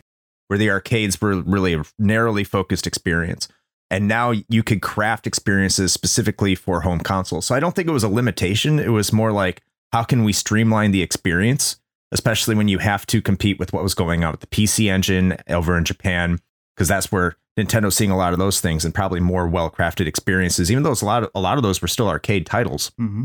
I know I'm kind of kind of talking out of my ass here. I'm, I'm going to freely admit that. I don't think it was a limitation thing. I think it was a conscious decision because if it was a limitation thing, you would have seen a more streamlined approach in the original Le- Legend of Zelda. Mm. So this was it was hey, how do we make this more streamlined? How do we make this a little bit different than what we've done before? How do we attract uh, a more casual audience because that's what Nintendo was. And if you're reading the tea leaves, ever since the beginning of uh, video game development, video games have gotten easier and easier and easier in the effort to bring in a more casual audience, and that's that's my belief, and it's worked because video games are much larger than they were back in 1987. Yeah. Okay, so I'm I'm gonna go ahead and, and speak to legacy on on you know for my part. Hmm. When I'm really thinking about what we used to call genre defining, you know, when I look at Dragon Quest V, I absolutely love it. I absolutely adore it. What I think it brought to the table was a kind of mature story. I mean, as mature as you could probably get. You know, the fact that you're you grow up and you really live a life and view the world through the eyes of this child that grows and through his struggles and travails you know he becomes you know a family man and and, and he helps quote unquote save the world i mean and, and you have your children you have your wife who becomes pregnant so on and so forth. I think all of that was kind of very new at the time and i and i admire that a game of 1992 was doing something like that. I think if i had seen that as a kid it would have spoken to me in a way of you know you get to be an adult which you know every kid wants to be you know at some point or another and then they realize it's not everything it's cracked up to be and yeah but but when you look itself at what it did for the rpg genre i mean yeah the monster collecting is interesting but i think the rpg genre would have carried on even if dragon quest v had never released I don't think Dragon Quest V did anything that would mark it as definitively its own, and that it definitely left its own imprint into the genre as a whole. I think a lot of the sensibilities that Dragon Quest V may have had, or or the impact it may have had on leading developers or or would be developers into game development because of its impact on the on the general zeitgeist of Japan maybe that's kind of its own impact, but I, I don't know how much to ascribe to that. I don't know how much weight to give to that. Um, so I think that if Dragon Quest V had never released, I think the RPG genre would have carried on just the same. And it's really using the same kind of principles that you would have seen in Wizardry. And and that's fine. That's totally fine. That's what Dragon Quest V is. That's what Dragon Quest as a whole, as a series is. It's you know, just bread and potatoes RPGs. It's it's like, you know, your warm and fuzzy warm blanket of an RPG and that's what people want and that's what Dragon Quest offers. So, but I don't think that it means that Dragon Quest V had a lasting impact in terms of redefining the genre or laying down its own rules as, to how the genre would be. But then I look at Zelda Link to the Past and yeah, I have my own thoughts about it, but you know, really, when you look at it in the context of 92, it really laid down the framework for what a top down action adventure game would be. It was really the definitive version of how a game should look and play. And from there, we saw games like, well, Link's Awakening, of course, being the most direct successor in 93. But then we saw games like Beyond Oasis and The Legend of Thor. We saw the whole quintet, you know, trilogy, Soul Blazer, Illusion of Gaia, Terranigma, all those games in some way or another, you know, whether you think that it did did it better than Zelda or not, they were all impacted by Zelda. And then you look at it within the context of its own series, and the framework that it laid down in terms of the gameplay was really applied, arguably, up until Skyward Sword. I mean, you had the same concept. Yeah, it went 3D, but the same dungeon exploring and get an item to go to another dungeon I mean, you could say that that was kind of originally in the first Zelda, but Link to the Past was the one that really laid down the rules as to how it should apply. So it wasn't until Breath of the Wild kind of kicked the table that we saw that concept and that framework kind of get revolutionized. So I think within its own genre and outside of its genre, I think Link to the Past has had a long lasting legacy. And when you look at the effect that kind of bled over from what followed it, like Ocarina of Time, and the effect that that game had on other games, really, I think you can trace it back to Link to the Past. So I, honestly think that it's it's kind of really a clear cut winner here. I mean, I have to give it to Zelda. It's it's just such a massive legacy, and and it goes beyond the nostalgia. I think. I, I think yeah, both of those games benefit a lot from nostalgia. I mean, there's definitely an element of that, but I do think objectively Zelda Link to the Past has had more of a lasting and and and redefining legacy in, in, in the genre and medium as a whole. So yeah, I gotta go Zelda. So Arnie, you want to go ahead? Just to repeat a lot of the things you guys have already said, I think that Legend, that uh, Link to the Past sort of falls in an interesting point in time here, right? Following this, the next console release is obviously Ocarina of Time. Who could possibly forget that game and its impact? And then I think that yeah, the the sort of the basic structure of Link to the Past carries through through a lot of these games up until when Ozzy was saying, you know, Breath of the Wild comes out, sort of turns everything upside down. But the divergence here, I think, especially going into the 2D games, which stuck a lot closer to that Link to the Past style, right? All the way through Link's Awakening, the Oracle games, Minish Cap, Phantom Hourglass, all these, you know, sort of games peaking, in my personal opinion, with uh, the excellent Link Between Worlds. And now that Link's Awakening has gone 3D onto the Switch, like I feel like they're crossing the streams at this point. Like Link to the Past has some somehow jumped its way into the present and is just very much alive and well in Nintendo's own mind, obviously. How on brand. I don't know. I feel like there's a utopic universe in which Ocarina never comes out, and we just always stick with like link to the past style games forever. and maybe that maybe that's a good thing, maybe it's not. I don't know. I certainly have always tended more towards the 2D Zelda, like the more linked to the past type games. So that's, you know, that's sort of why my mind always goes in that direction when it comes to Zelda. And I think that legacy is is undeniable, right? Like I think Chris was the one saying that like I think when people nowadays think of Zelda, they don't necessarily think of the original Zelda. And I think that's true. I think a lot of people now think of Link to the Past or think of Ocarina, but that basic structure was perfected almost at, in Link to the Past. Obviously, there's room for improvement in many other areas, but it speaks to the quality of what they put together in that package that it's still, all these years later, we're still seeing games come out in that style. As far as Dragon Quest V, the trouble I have with it, like you guys have already sort of explained, is that in the wider RPG landscape, I don't necessarily know that Dragon Quest V has that same sort of impact, right? I think that like a lot of games that sort of stand the test of time, it's hard to find another game that does what Dragon Quest V does in terms of its story. That's that's really what stuck with me. Mechanically, I've enjoyed other Dragon Quest games more. I liked six more. I I, I four more, but story wise, with the character development, the way the characters are put together, the world in which the game lives, five stands to me as my favorite so far. And I think they did a, a really good job with it, Ozzy. when you were saying, you know, what is Link? What is Link as a hero, right? and I think a lot of media does that, and a lot of video games do that, right? You get put in a world with a person who you have no idea you know what's going on you're sort of just expected to accept like this is the good person you control them they are you know the forthright hero that goes forth and saves the world dragon quest v is sort of like takes you on that emotional roller coaster right of like we're not going to start you at the middle we're going to start you at the beginning you're going to work your way through all this turmoil all this shit that's going to come through your life and eventually you're going to come out the other side really having a, an attachment to your character and really wanting to see them succeed, obviously. And I think that Dragon Quest V did that so much better than almost any other game I could think of. And I think that's a big reason why it is still embedded in the zeitgeist of Japan the way it is. Now, does that mean that its sort of larger impact can be compared to something like Link to the Past.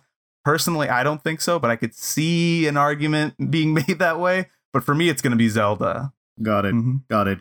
Ashton, go for it. One of the only things that kind of came to mind that could possibly lean toward Dragon Quest V, if you talk about remakes and remasters, I don't really have the you know numbers in front of me, but I think the remakes are more prevalent in the Dragon Quest V game because it had the PlayStation 2 version. It, it has some kind of accolade, like Sony of Japan called it the best PlayStation game ever that- made. That's what it was. That's what I'm thinking of. Yes. You know, the DS one that we finally got in America. And I mean, Ozzy, you downloaded the game on your phone the other day. For whatever reason, uh, they haven't done that to Link to the Past. Could be a bit of a sacred cow mentality or whatever. So I don't know. That's just one thing that kind of crossed my mind. Like they are still trying to keep that game alive and fresh and available for the future generations to enjoy on current platforms. So you don't have to emulate or hope your Super Nintendo turns on. but having said all that, I think I'm still going to give it to Zelda. Basically, what everybody else has already said. You know, it's just real important. I think it's a slightly more important game. And again, it's hard not to be Americentric.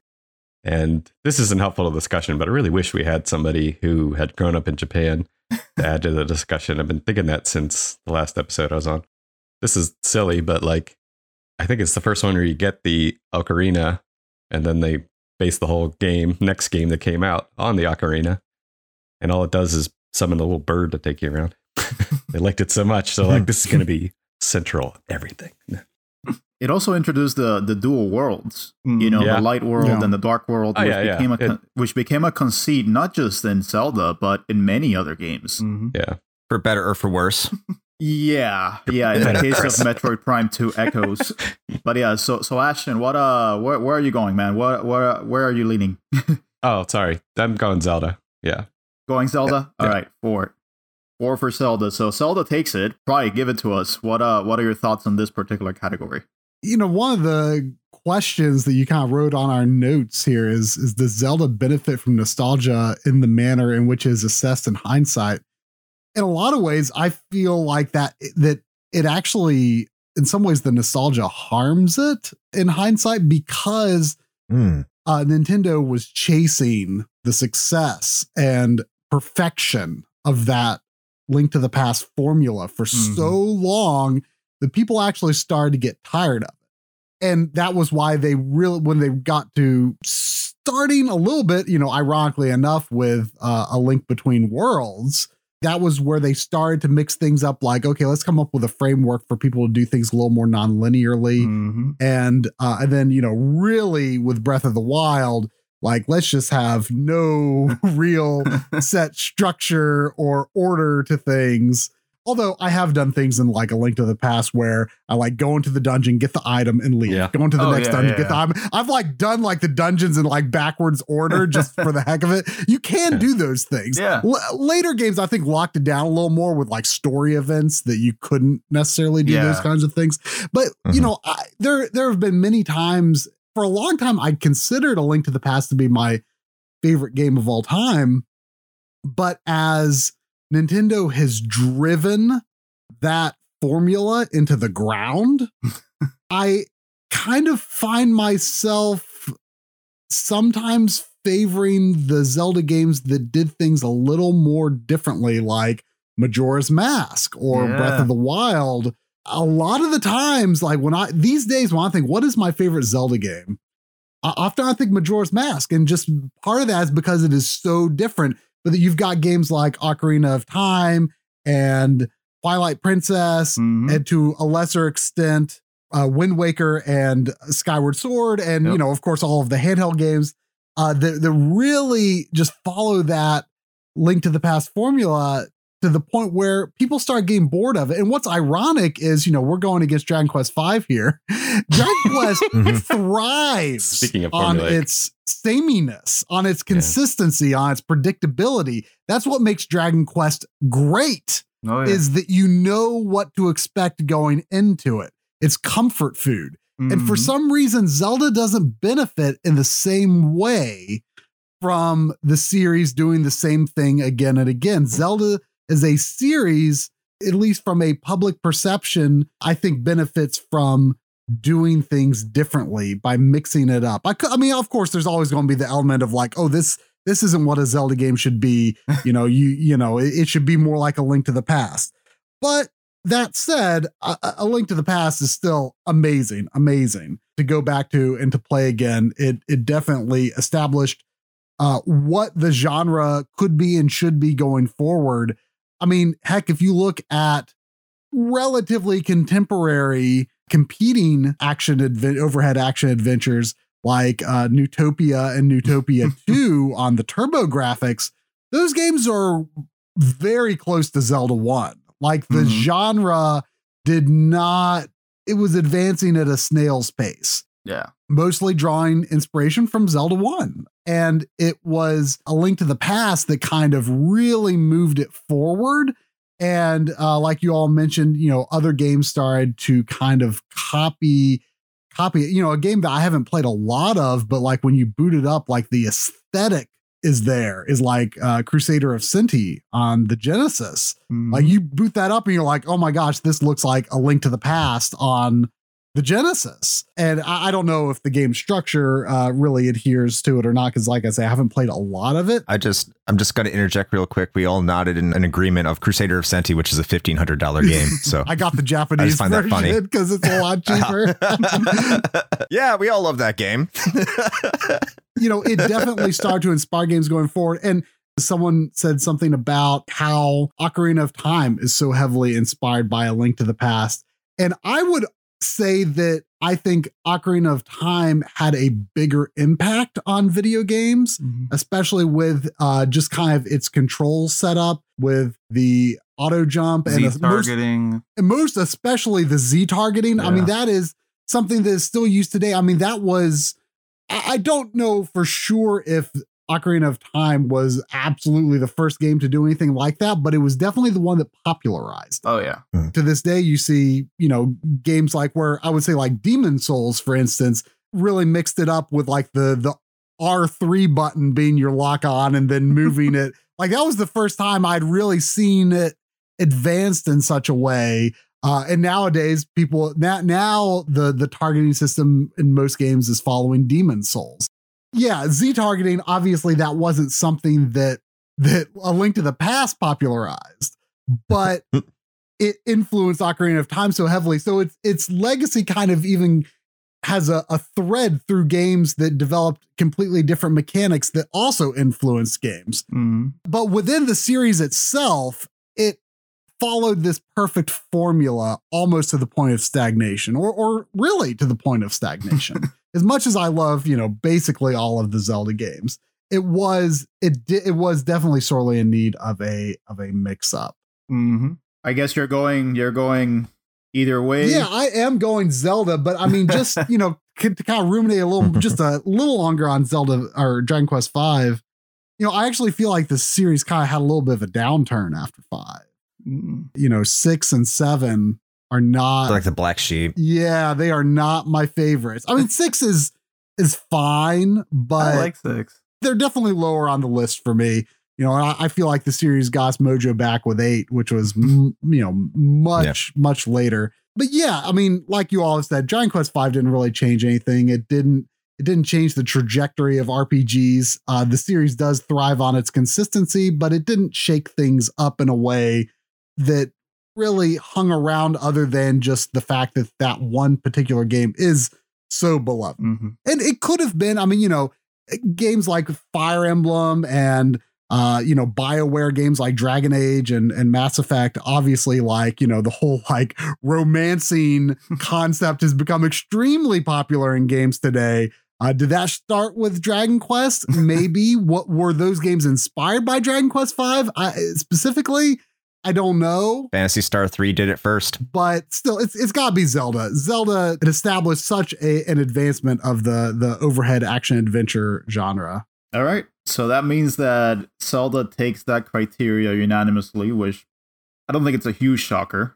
No. But th- there you go. And so we go to the last criteria before we go to the final verdict. And this criteria, I think it's the one that that I love most because it really to me has the most impact, which is mm-hmm kind of ask which one of these games is aged better and and you know which one at the end of the day we would rather play. So when thinking about this, you know, think about the audio, think about the graphics, think about the mechanics, the narrative. Which of these, you know, do you see as as making you want to play this game more? I know it's very subjective, but I'm just trying to give it a little bit more of an objective tinge to this particular category. Chris is smiling. I don't know Yeah. why. Think about the sound samples, people. so so Chris, uh yeah, let's let's start with you, man. Okay. I, I don't think this is going to be a surprise again if you've been hearing my thoughts about the two games. Uh, but I do want to give Zelda its due uh, before I say Dragon Quest, but there it is. but look, in, in terms of graphically, in terms of, uh, I'll say graphically, I'll stay, I'll, I'll sit there. Uh, a Link to the Past. If you hold this up uh, to, if you look at it today, if I told you it was made 30 years ago, uh, with all the games that have kind of gone back to the retro inspired look, it, I think a lot of people would be like, "Wow, really? Like this game looks like it's it could be one of those games that's retro inspired today." It's really well polished. It is a very very good looking 16-bit game. Dragon Quest V is an upres Nintendo game. Uh, I know that's probably kind of the aesthetic they were going for, but graphically, it's it's very hard to digest if you're not really into that old RPG style. So in terms of graphics, yeah, uh, like Zelda takes it hands down. In terms of mechanics, just just on paper mechanics, objective mechanics, Zelda can still play like a game that you would play today, like a two down, 2D top down action game. Zelda plays really, really well, even even though its UI is a bit clunky. Uh, because I mean that's always that's always going to improve. They, that's just something that they probably only knew to do. They hadn't really advanced that too much. But if you're talking about moving Link around, attacking with Link, even though I don't like the combat, I, I'm not a big fan of the combat mechanics. I think that in general, this is a game that could be played today with no qualms from the modern video game player. Now, moving on to like, if you want to talk about sound, that's just a matter of preference. I think that I, I do prefer a Link to the Past soundtrack more as well. But when it comes down to what I would actually want to play today, I, I look at a game like Dragon Quest V, and I think this really comes down to the fact I'm just more of a JRPG guy, and I'll freely admit that. Mhm. A game with Dragon Quest V that continuously evolves, that the environment shifts, the the way that you are as a character. And I think Arnie brought up a fantastic point to to build off who is Link. The hero in Dragon Quest V is a blank slate. Mhm. But by the end of the game, the hero of Dragon Quest V, first of all, really isn't the hero, but they are not a blank slate.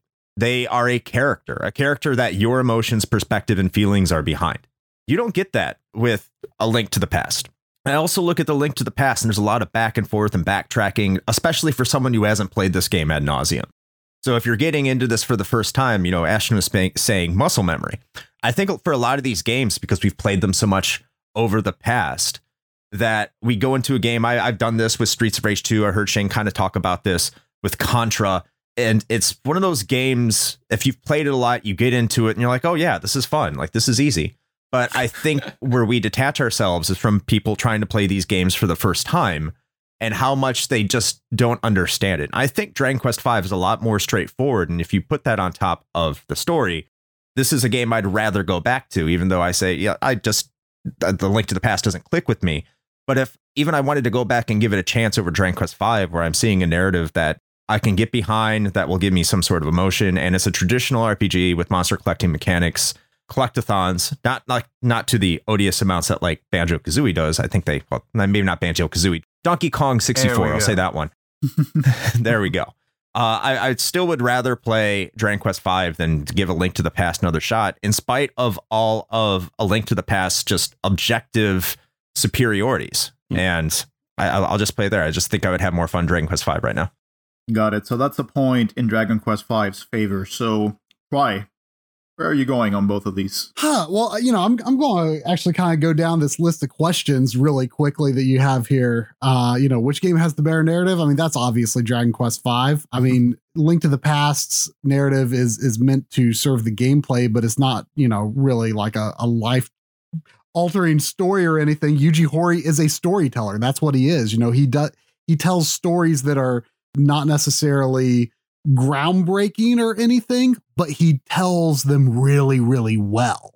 and that's you know that's part of Dragon Quest's strength.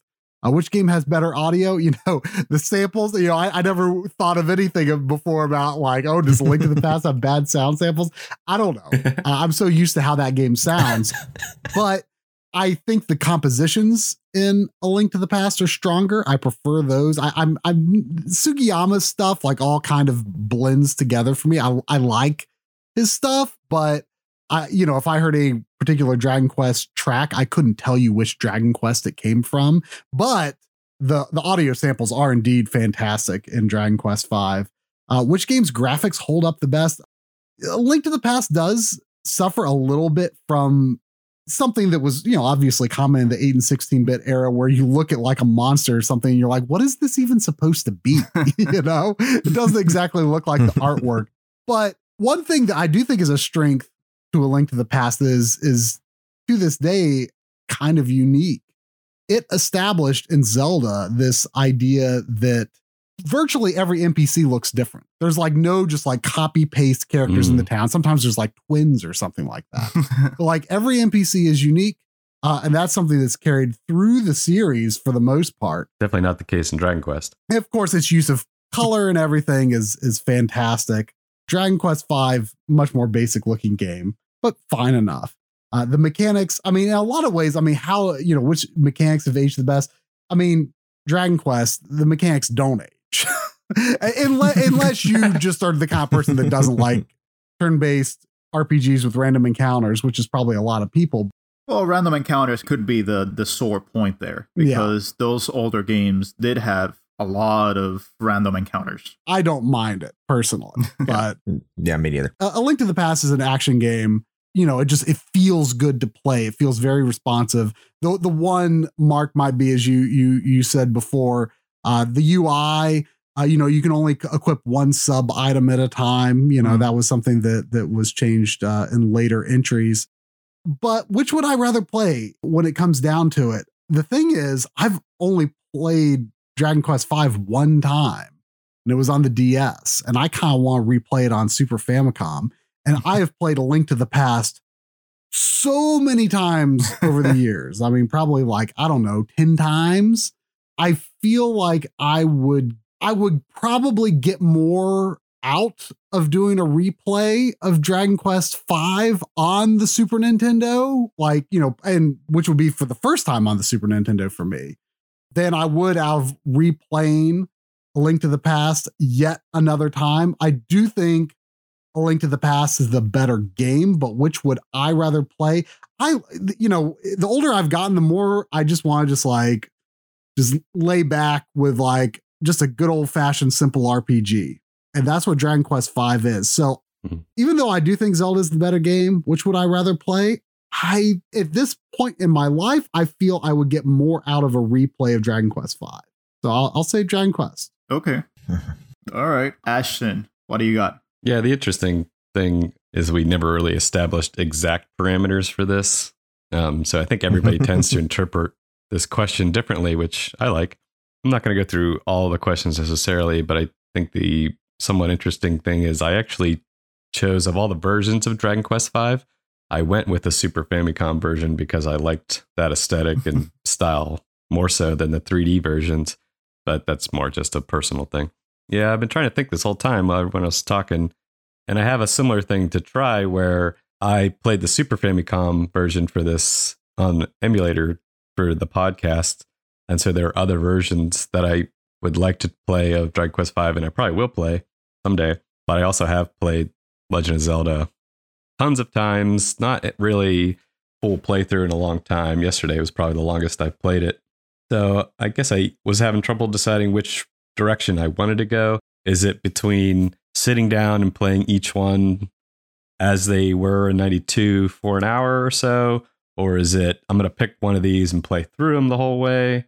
I think I'm just gut kind of feeling is I want to go with Zelda, but it's not uh, it's not a strong point in its favor. Uh, I think there was the nostalgia thing earlier for a different section, and that does it's really hard for me to turn that off for this game. It's just it it is that it's also a warm blanket for me. Uh, a simpler time to me, like one of the best generations of video games you know, the Super Nintendo, just the style, the sound, the gameplay, everything about it. So Got it. Hmm. Arnie, where will you go? Let's see these questions here. Uh, Zelda sounds better, plays better, looks better, for sure. that being said, the and as I've said before, like the narrative in in Dragon Quest is is so good. I I I enjoyed it a lot when I played it. I definitely want to go back and and finish it. And so for me, looking at both of them, I feel like I can get a similar experience to Link to the Past in a few different ways. I don't necessarily think I could find a a narrative that does what Dragon Quest V does as well as it does it, especially in 92. So for me it's it's going to be Dragon Quest as far as which one I'd rather play today. Interesting, interesting. So that means that Dragon Quest V has taken this criteria, but that leaves me. It's very interesting because I think this is where you really have to get down to which version of this game are you playing. Mm-hmm. mm-hmm. And like I said, I've been playing the iOS version, which is based off the DS remake. Really, if I had to go back and play the Super Famicom version, one of the biggest criticisms of that game is that it really was kind of an uprest Nintendo game. Mhm. It didn't really advance, you know, in term technological terms, it didn't really advance the the series as a whole. And I think that the the Super Famicom version looks fine, but it, it's just when I really think apples to apples, Zelda just looks so much better compared to to Dragon Quest. I do think the audio, the compositions of Zelda are much better, I would say, in my view, than Koichi Sugiyama's output. I agree with Try, and I believe Chris in the past has said it as well. Sugiyama's style is very classical, and so hmm. it doesn't lend itself to very memorable tracks, in at least in my opinion. I do love the soundtrack of Dragon Quest V, but it's not one that, like everyone has said, I would really call it memorable. But I think really what comes down to it as well is that narrative to me is such an important part of why I play games. I'm I'm more of a narrative focused guy myself. I I think you know if I had to choose between narrative and gameplay, I would go narrative most of the times. I mean, of course, you can't completely ignore the other one, but narrative for me is really the the more important one, and I know that's just very particular to me. So all to say that I, I think these games both have their merits, and I think when you put them part for part, there are some things that one does better than the other. I do think, as Arnie said, graphics are better on, on, on Link to the Past. Sound, you know, I think is better. I don't like the mechanics of Zelda. I I find the mechanics to be kind of frustrating. I don't like the combat. I think that it's very inelegant, you know, with the sword swinging and the and the shield and so on and so forth. I think if you grow up with it, you you find it just that's just how Zelda plays.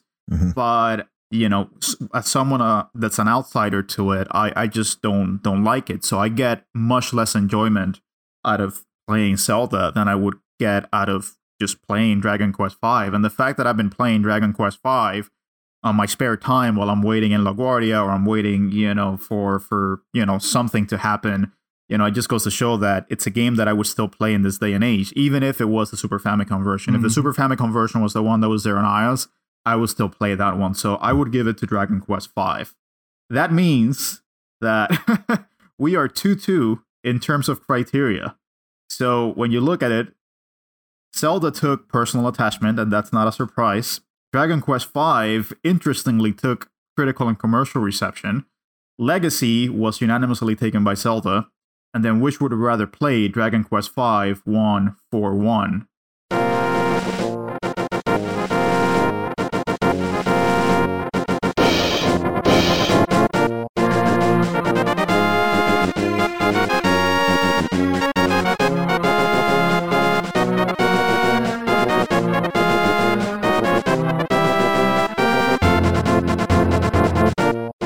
Let's go to the final verdict. As you guys know, this doesn't necessarily uh, mean that what you know we have said before is going to be completely determinative, but we try to stick to our positions.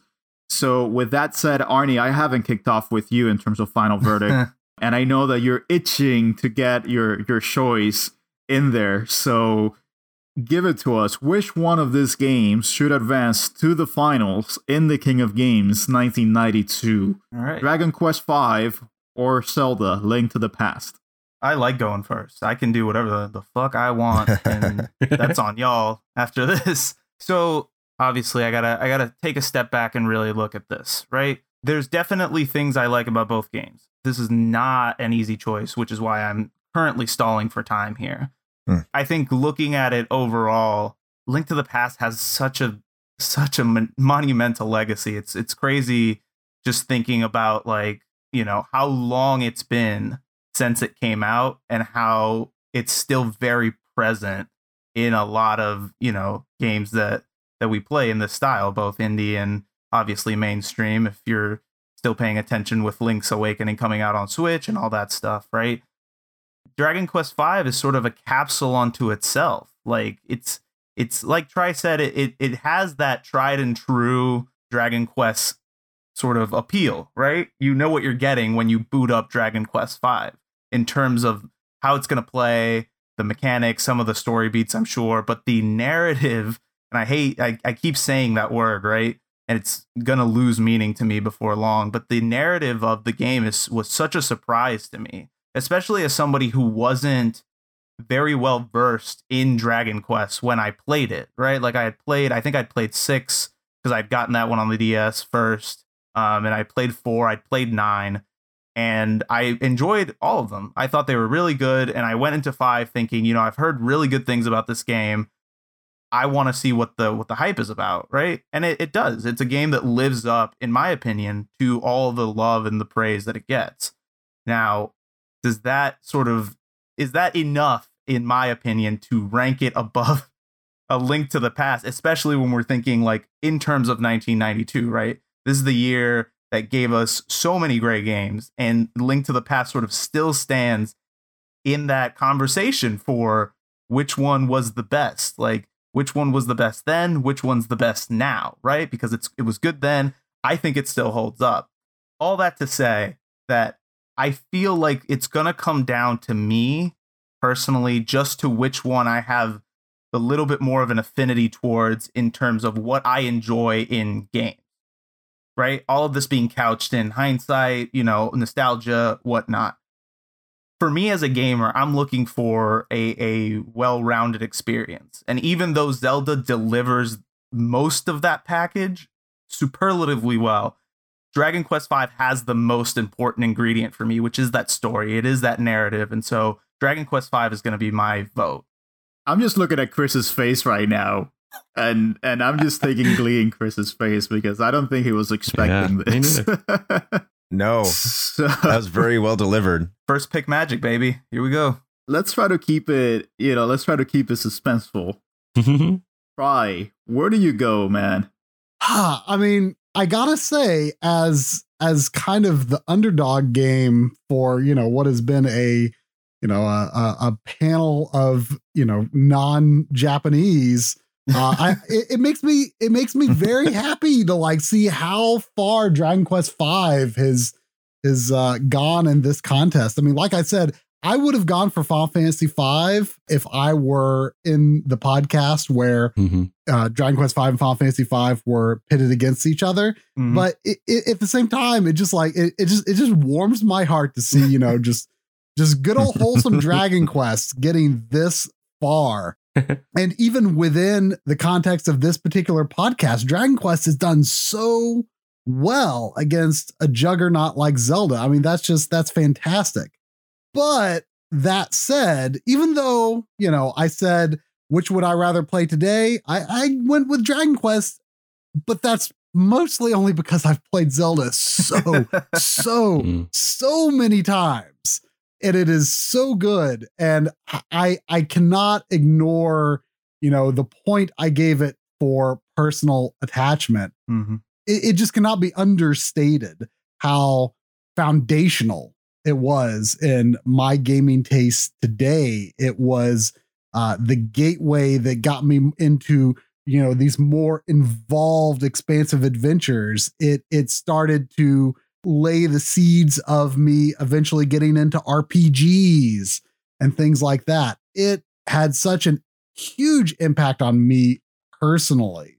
And I know that it had an impact on the on the industry uh, as well, and it has has such a legacy. So it, it's it's got to be Zelda. You know, I I I I'm giving Dragon Quest Five a huge pat on the back. It it it went so far. It did so well, and I respect that. But but my answer is Zelda. All right, so that's one one. Ashton, what do you have? Make your decision. Pick your final choice. Sure thing. Um, I think something that at least I haven't said, but I thought at some point was that both of these games for me get by on an under talked about element, I think, in gamings, or maybe there's different words for it. Maybe it's that warm blanket thing we keep saying. But the word I kind of like to use is charm. Like both these games, I think, have a ton of charm.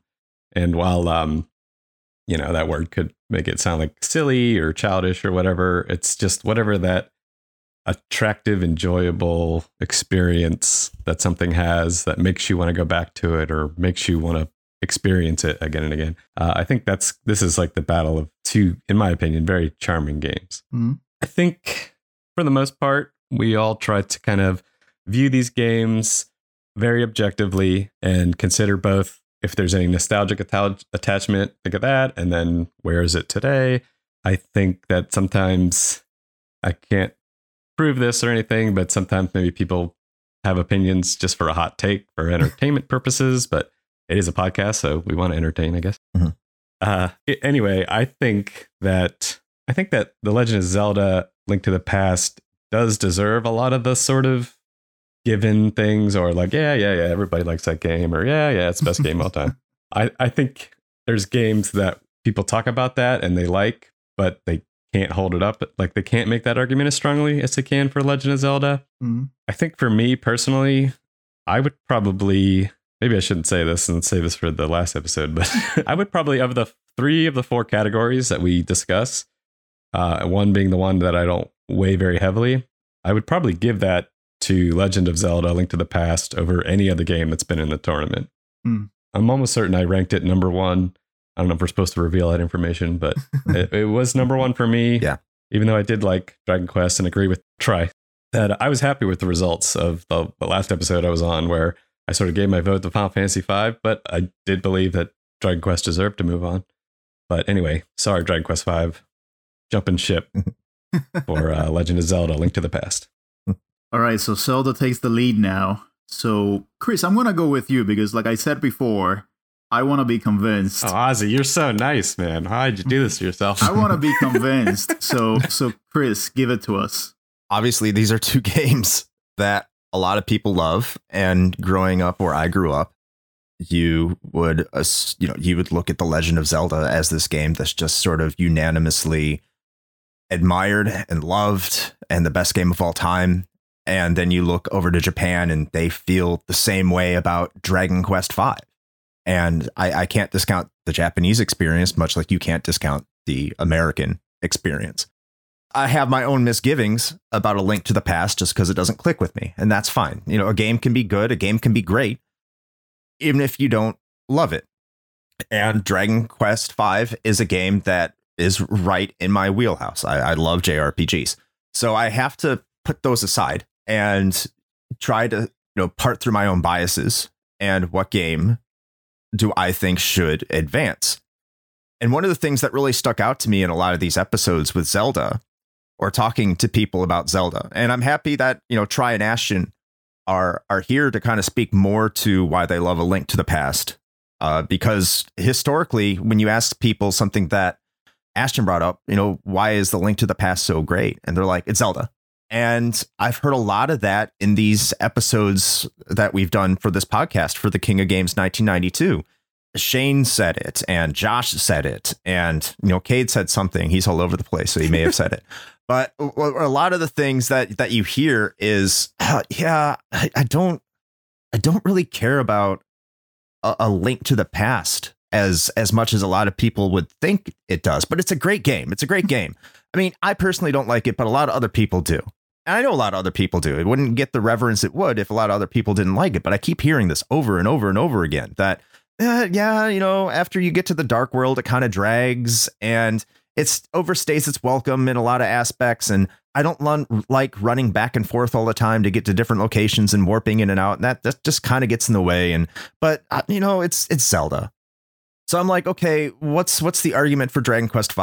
And everyone who's played Dragon Quest V for this tournament has come out saying, I like this game. I want to play more Dragon Quest games. I enjoy this game. So when I look at a game like The Legend of Zelda Link to the Past, and it's our number one seed, and I go back to the, the King of Games 2000, and even though, like, I again, I didn't care for Tony Hawk's Pro Skater 2, but every single time we were on an episode, people would speak about that game enthusiastically. they would talk about how much they loved that game. They would talk about how much they wanted to go back and pull off the combos, that they missed it, that they they they sat in their house, they remember hanging around other people. And then you look at other games and they just couldn't compare to it. And uh, the way that people talk about A Link to the Past is like the way that people talked about The Sims. I hate this game, but you got to acknowledge what, you know, it did for everybody. And it's like, well, we don't like this game why are we voting for it? And it, it kind of comes down to if people play another game and people like that game today, and I understand probably for a lot of people is this introduction. The other one is not introduction. It's kind of embedded within, you know, our, our own gaming culture. But when you get introduced to a game and it's not as good as another game, the reaction should be, yeah, it's okay, but I don't care for it. But that's not the reaction we've gotten. I think Keith Keith from the main quest has has posted in our Discord for King of Games how Dragon Quest V has become one of his favorite games of all time and, he's never played that before. So when you see these reactions, these anec- and they're all anecdotal, and I can't speak to everybody, but only for the small sample size that we have. I, I have to choose Dragon Quest V just because it's carrying on and it's making an impact today, which is something we opened this episode with. What is a game that can make an impact on you moving forward?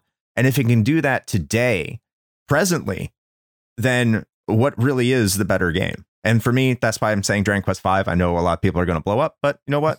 I'm fine with that. no one's surprised. I All don't right, think, Chris. Chris. But well put though.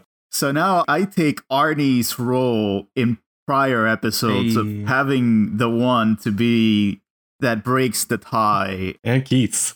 An unenviable position here. Nah. Completely unenviable. I'm on the but edge of like I seat, said man. at the top of the episode, I wanted to be convinced of why I should vote one way or the other. And I try to look at this as subjectively as possible. And look, at the end of the day, even as subjective as we can be, we're still going to be subjective because we're experiencing something, and whatever emotions we get out of it are based on our memories or based on our time and place, so on and so forth. So I know that you can be truly objective, but I have tried to see, you know, what it is that I put into this this final verdict category and what do I value. And for me, I, I put a lot of weight into what is the most complete, you know, package that would endure over generations down the line. And if I were to give this to someone that is not well versed in gaming um, and does not have that kind of historical memory, what would they think of it? Mm. And I think Zelda, for a long time, has been so impactful, has been so critical in in the development of the medium as a whole, and it has had so many rules that have kind of carried over into games that the legacy of it has kind of really shadowed, you know, the game itself. And the fact that Zelda is now seen as this kind of blob that is just generally revered, um, I think really, in a way, helps it. I also think, you know, yes, there's a lot of nostalgia for it. And when I was coming into this, I was wondering, you know, is the backlash to that nostalgia hurting Link to the Past? Is it that I'm looking at this in a very critical way and not seeing this game for its merits? Mm. But when I look at it, I think, would I have a fun time playing this game? And if I were to give this to Ashton's six year old kid, would he enjoy playing this game? Mhm. And to be honest, I, I have a hard time thinking so. I have a hard time, you know, feeling like this is a game that's going to endure 10 years down the line. As Try said, the gameplay and mechanics of Dragon Quest are timeless. They really don't age. Like I said, I mean, I'm, I'm using all the arguments that you guys have given me to come up with a decision. And when I look at it compared, you know, pound for pound against the other, I think Zelda is really ahead in a lot of ways. You know, I think the graphics look better. I think the sound compositions are better. But if I were to look at an RPG and if I were to say, give someone an RPG and tell this person what an RPG is about, you know, you could go Final Fantasy in some cases, you could go with other types of games. But after playing Dragon Quest V, I think this is really the definitive RPG experience. I think you could give this to anyone and they would enjoy it, notwithstanding the fact that it's a 30 year old game at this point. And the narrative, like Arnie said, is so strong that I think it could make an impact. This game, what it's blown me most out of the water is the fact that it really does feel like an intergenerational tale. And it really does establish, you know, connections that last a lifetime. And it goes to dark places that you wouldn't expect going it has the perfect marriage between gameplay and narrative. The fact that you start out being weak and it's your father that's protecting you because, you know, just the, the fact that he's higher level, it portrays and it conveys a narrative that mm. this is your father protecting you. And eventually your father gets beaten down, he gets struck down, and you have to carry his mantle. You then take up his sword. And then it has that massive twist at the end, which spoilers ahead Stop now if you haven't played Dragon Quest V and you want to not be spoiled. You're not the hero. Someone else is the hero. And the hero is your kid. But your kid is the hero not because of you, but because of the wife that you married. She's the one that's heavenly. She's the one that gave, gave him that lineage.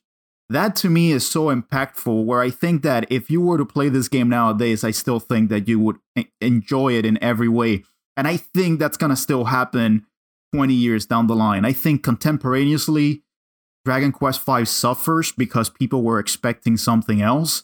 But that kind of, let's just say, outdated manner in which it presented itself at the time has made it timeless in its own way years after.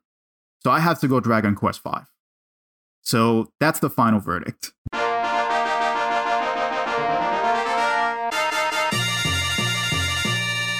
Wow. What an upset. Oh my god. Once again, a Zelda game fails to capture the crown at a King of Games tournament.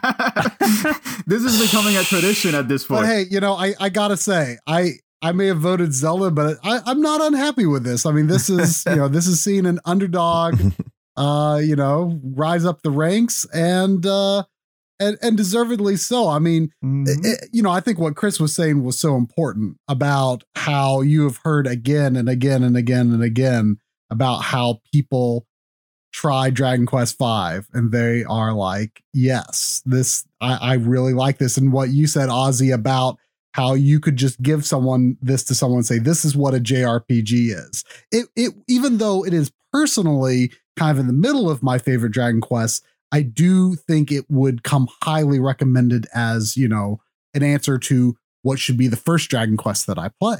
Mm-hmm. Yeah. It's, it's such a wonderful introduction to the the series and genre as a whole. Yeah. Chris, any thoughts? I'm just saying, I came out of the bullpen for this morning, and I can almost guarantee you, if I wasn't oh, here, yeah. Zelda would be oh, advancing, yeah. just to show you how razor close that. this all's yeah. been.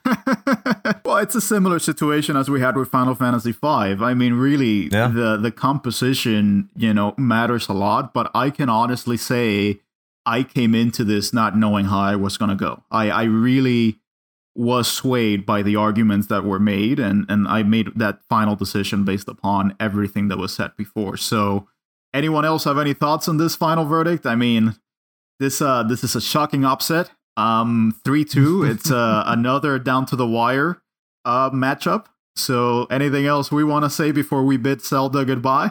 Uh, we're still it's still in the running for third place. So there is that. Yeah, yeah. Let's see who it goes up against. but uh, as Arnie said, another year that Zelda fails to advance in the King of Games. 98, 2000, and 92. I mean, the next best shot is going to have to be 2017. so Ooh, you're you're not giving Wind Waker enough credit. Uh, I, yes, I, I am giving it its proper due. Anyways, oh, It feels like one of those cry the whole way to the bank situations. You know, like they're doing all right. all right. So let's close it out. Uh, Zelda, that was a good showing. I mean, I'm I'm pretty stunned, even though I I was the tiebreaker. but yeah, I, I am kind of surprised. Uh, but Try anything you want to plug. Where can we find you? Um, we all know you, but you know, might as well. What's what's going on, buddy? Tell us. Uh, tell us where we can find you. Uh yeah, I am one half of the team at the My Life in Gaming YouTube channel, uh, where you know we're, we're most well known for like RGB video and video scaling and uh, other tech related videos. But I mean, we do all sorts of uh, video game stuff on there, pri- primarily with a retro tinge, but not always. Uh, and we stream uh, on YouTube uh, every Sunday night as well.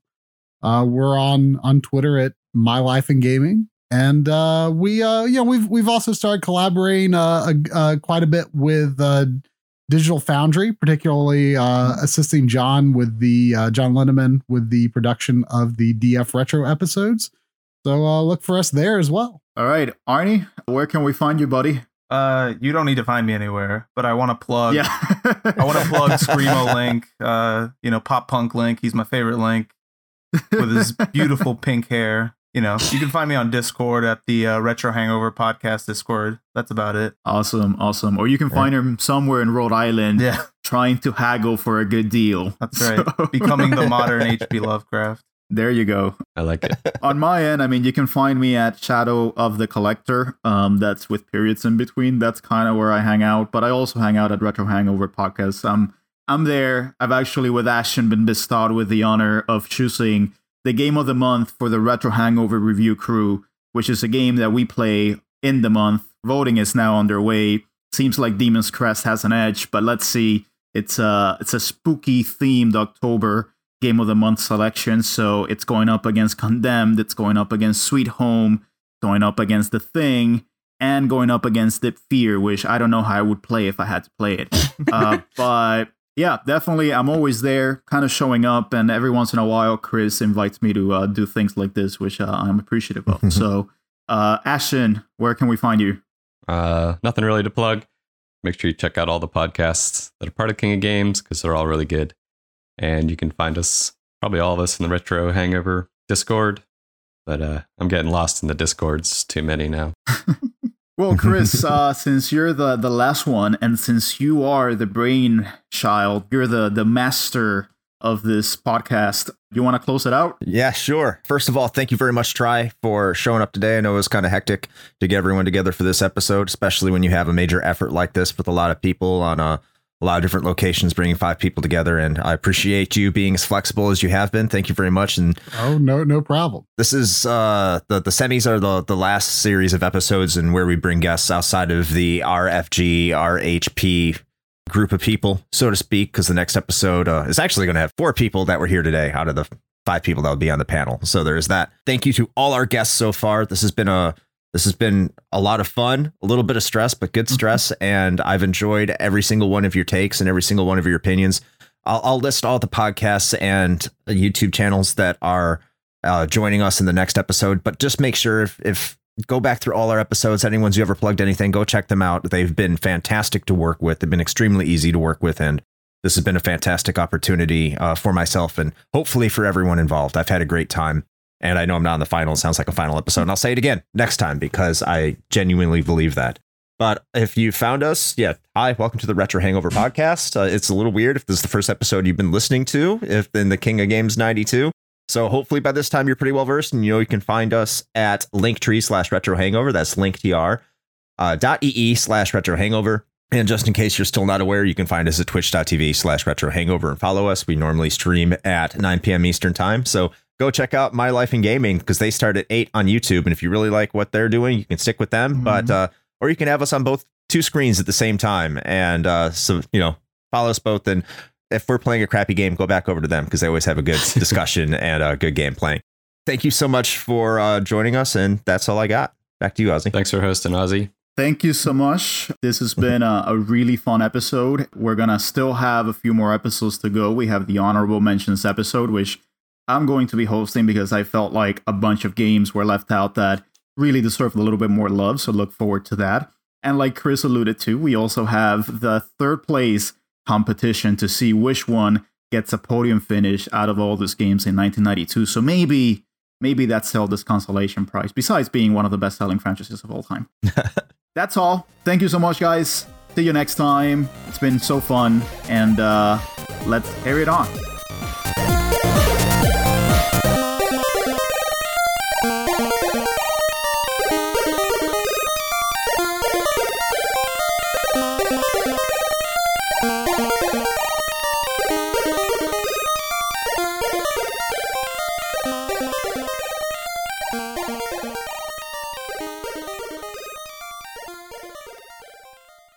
Hitting stop. Right.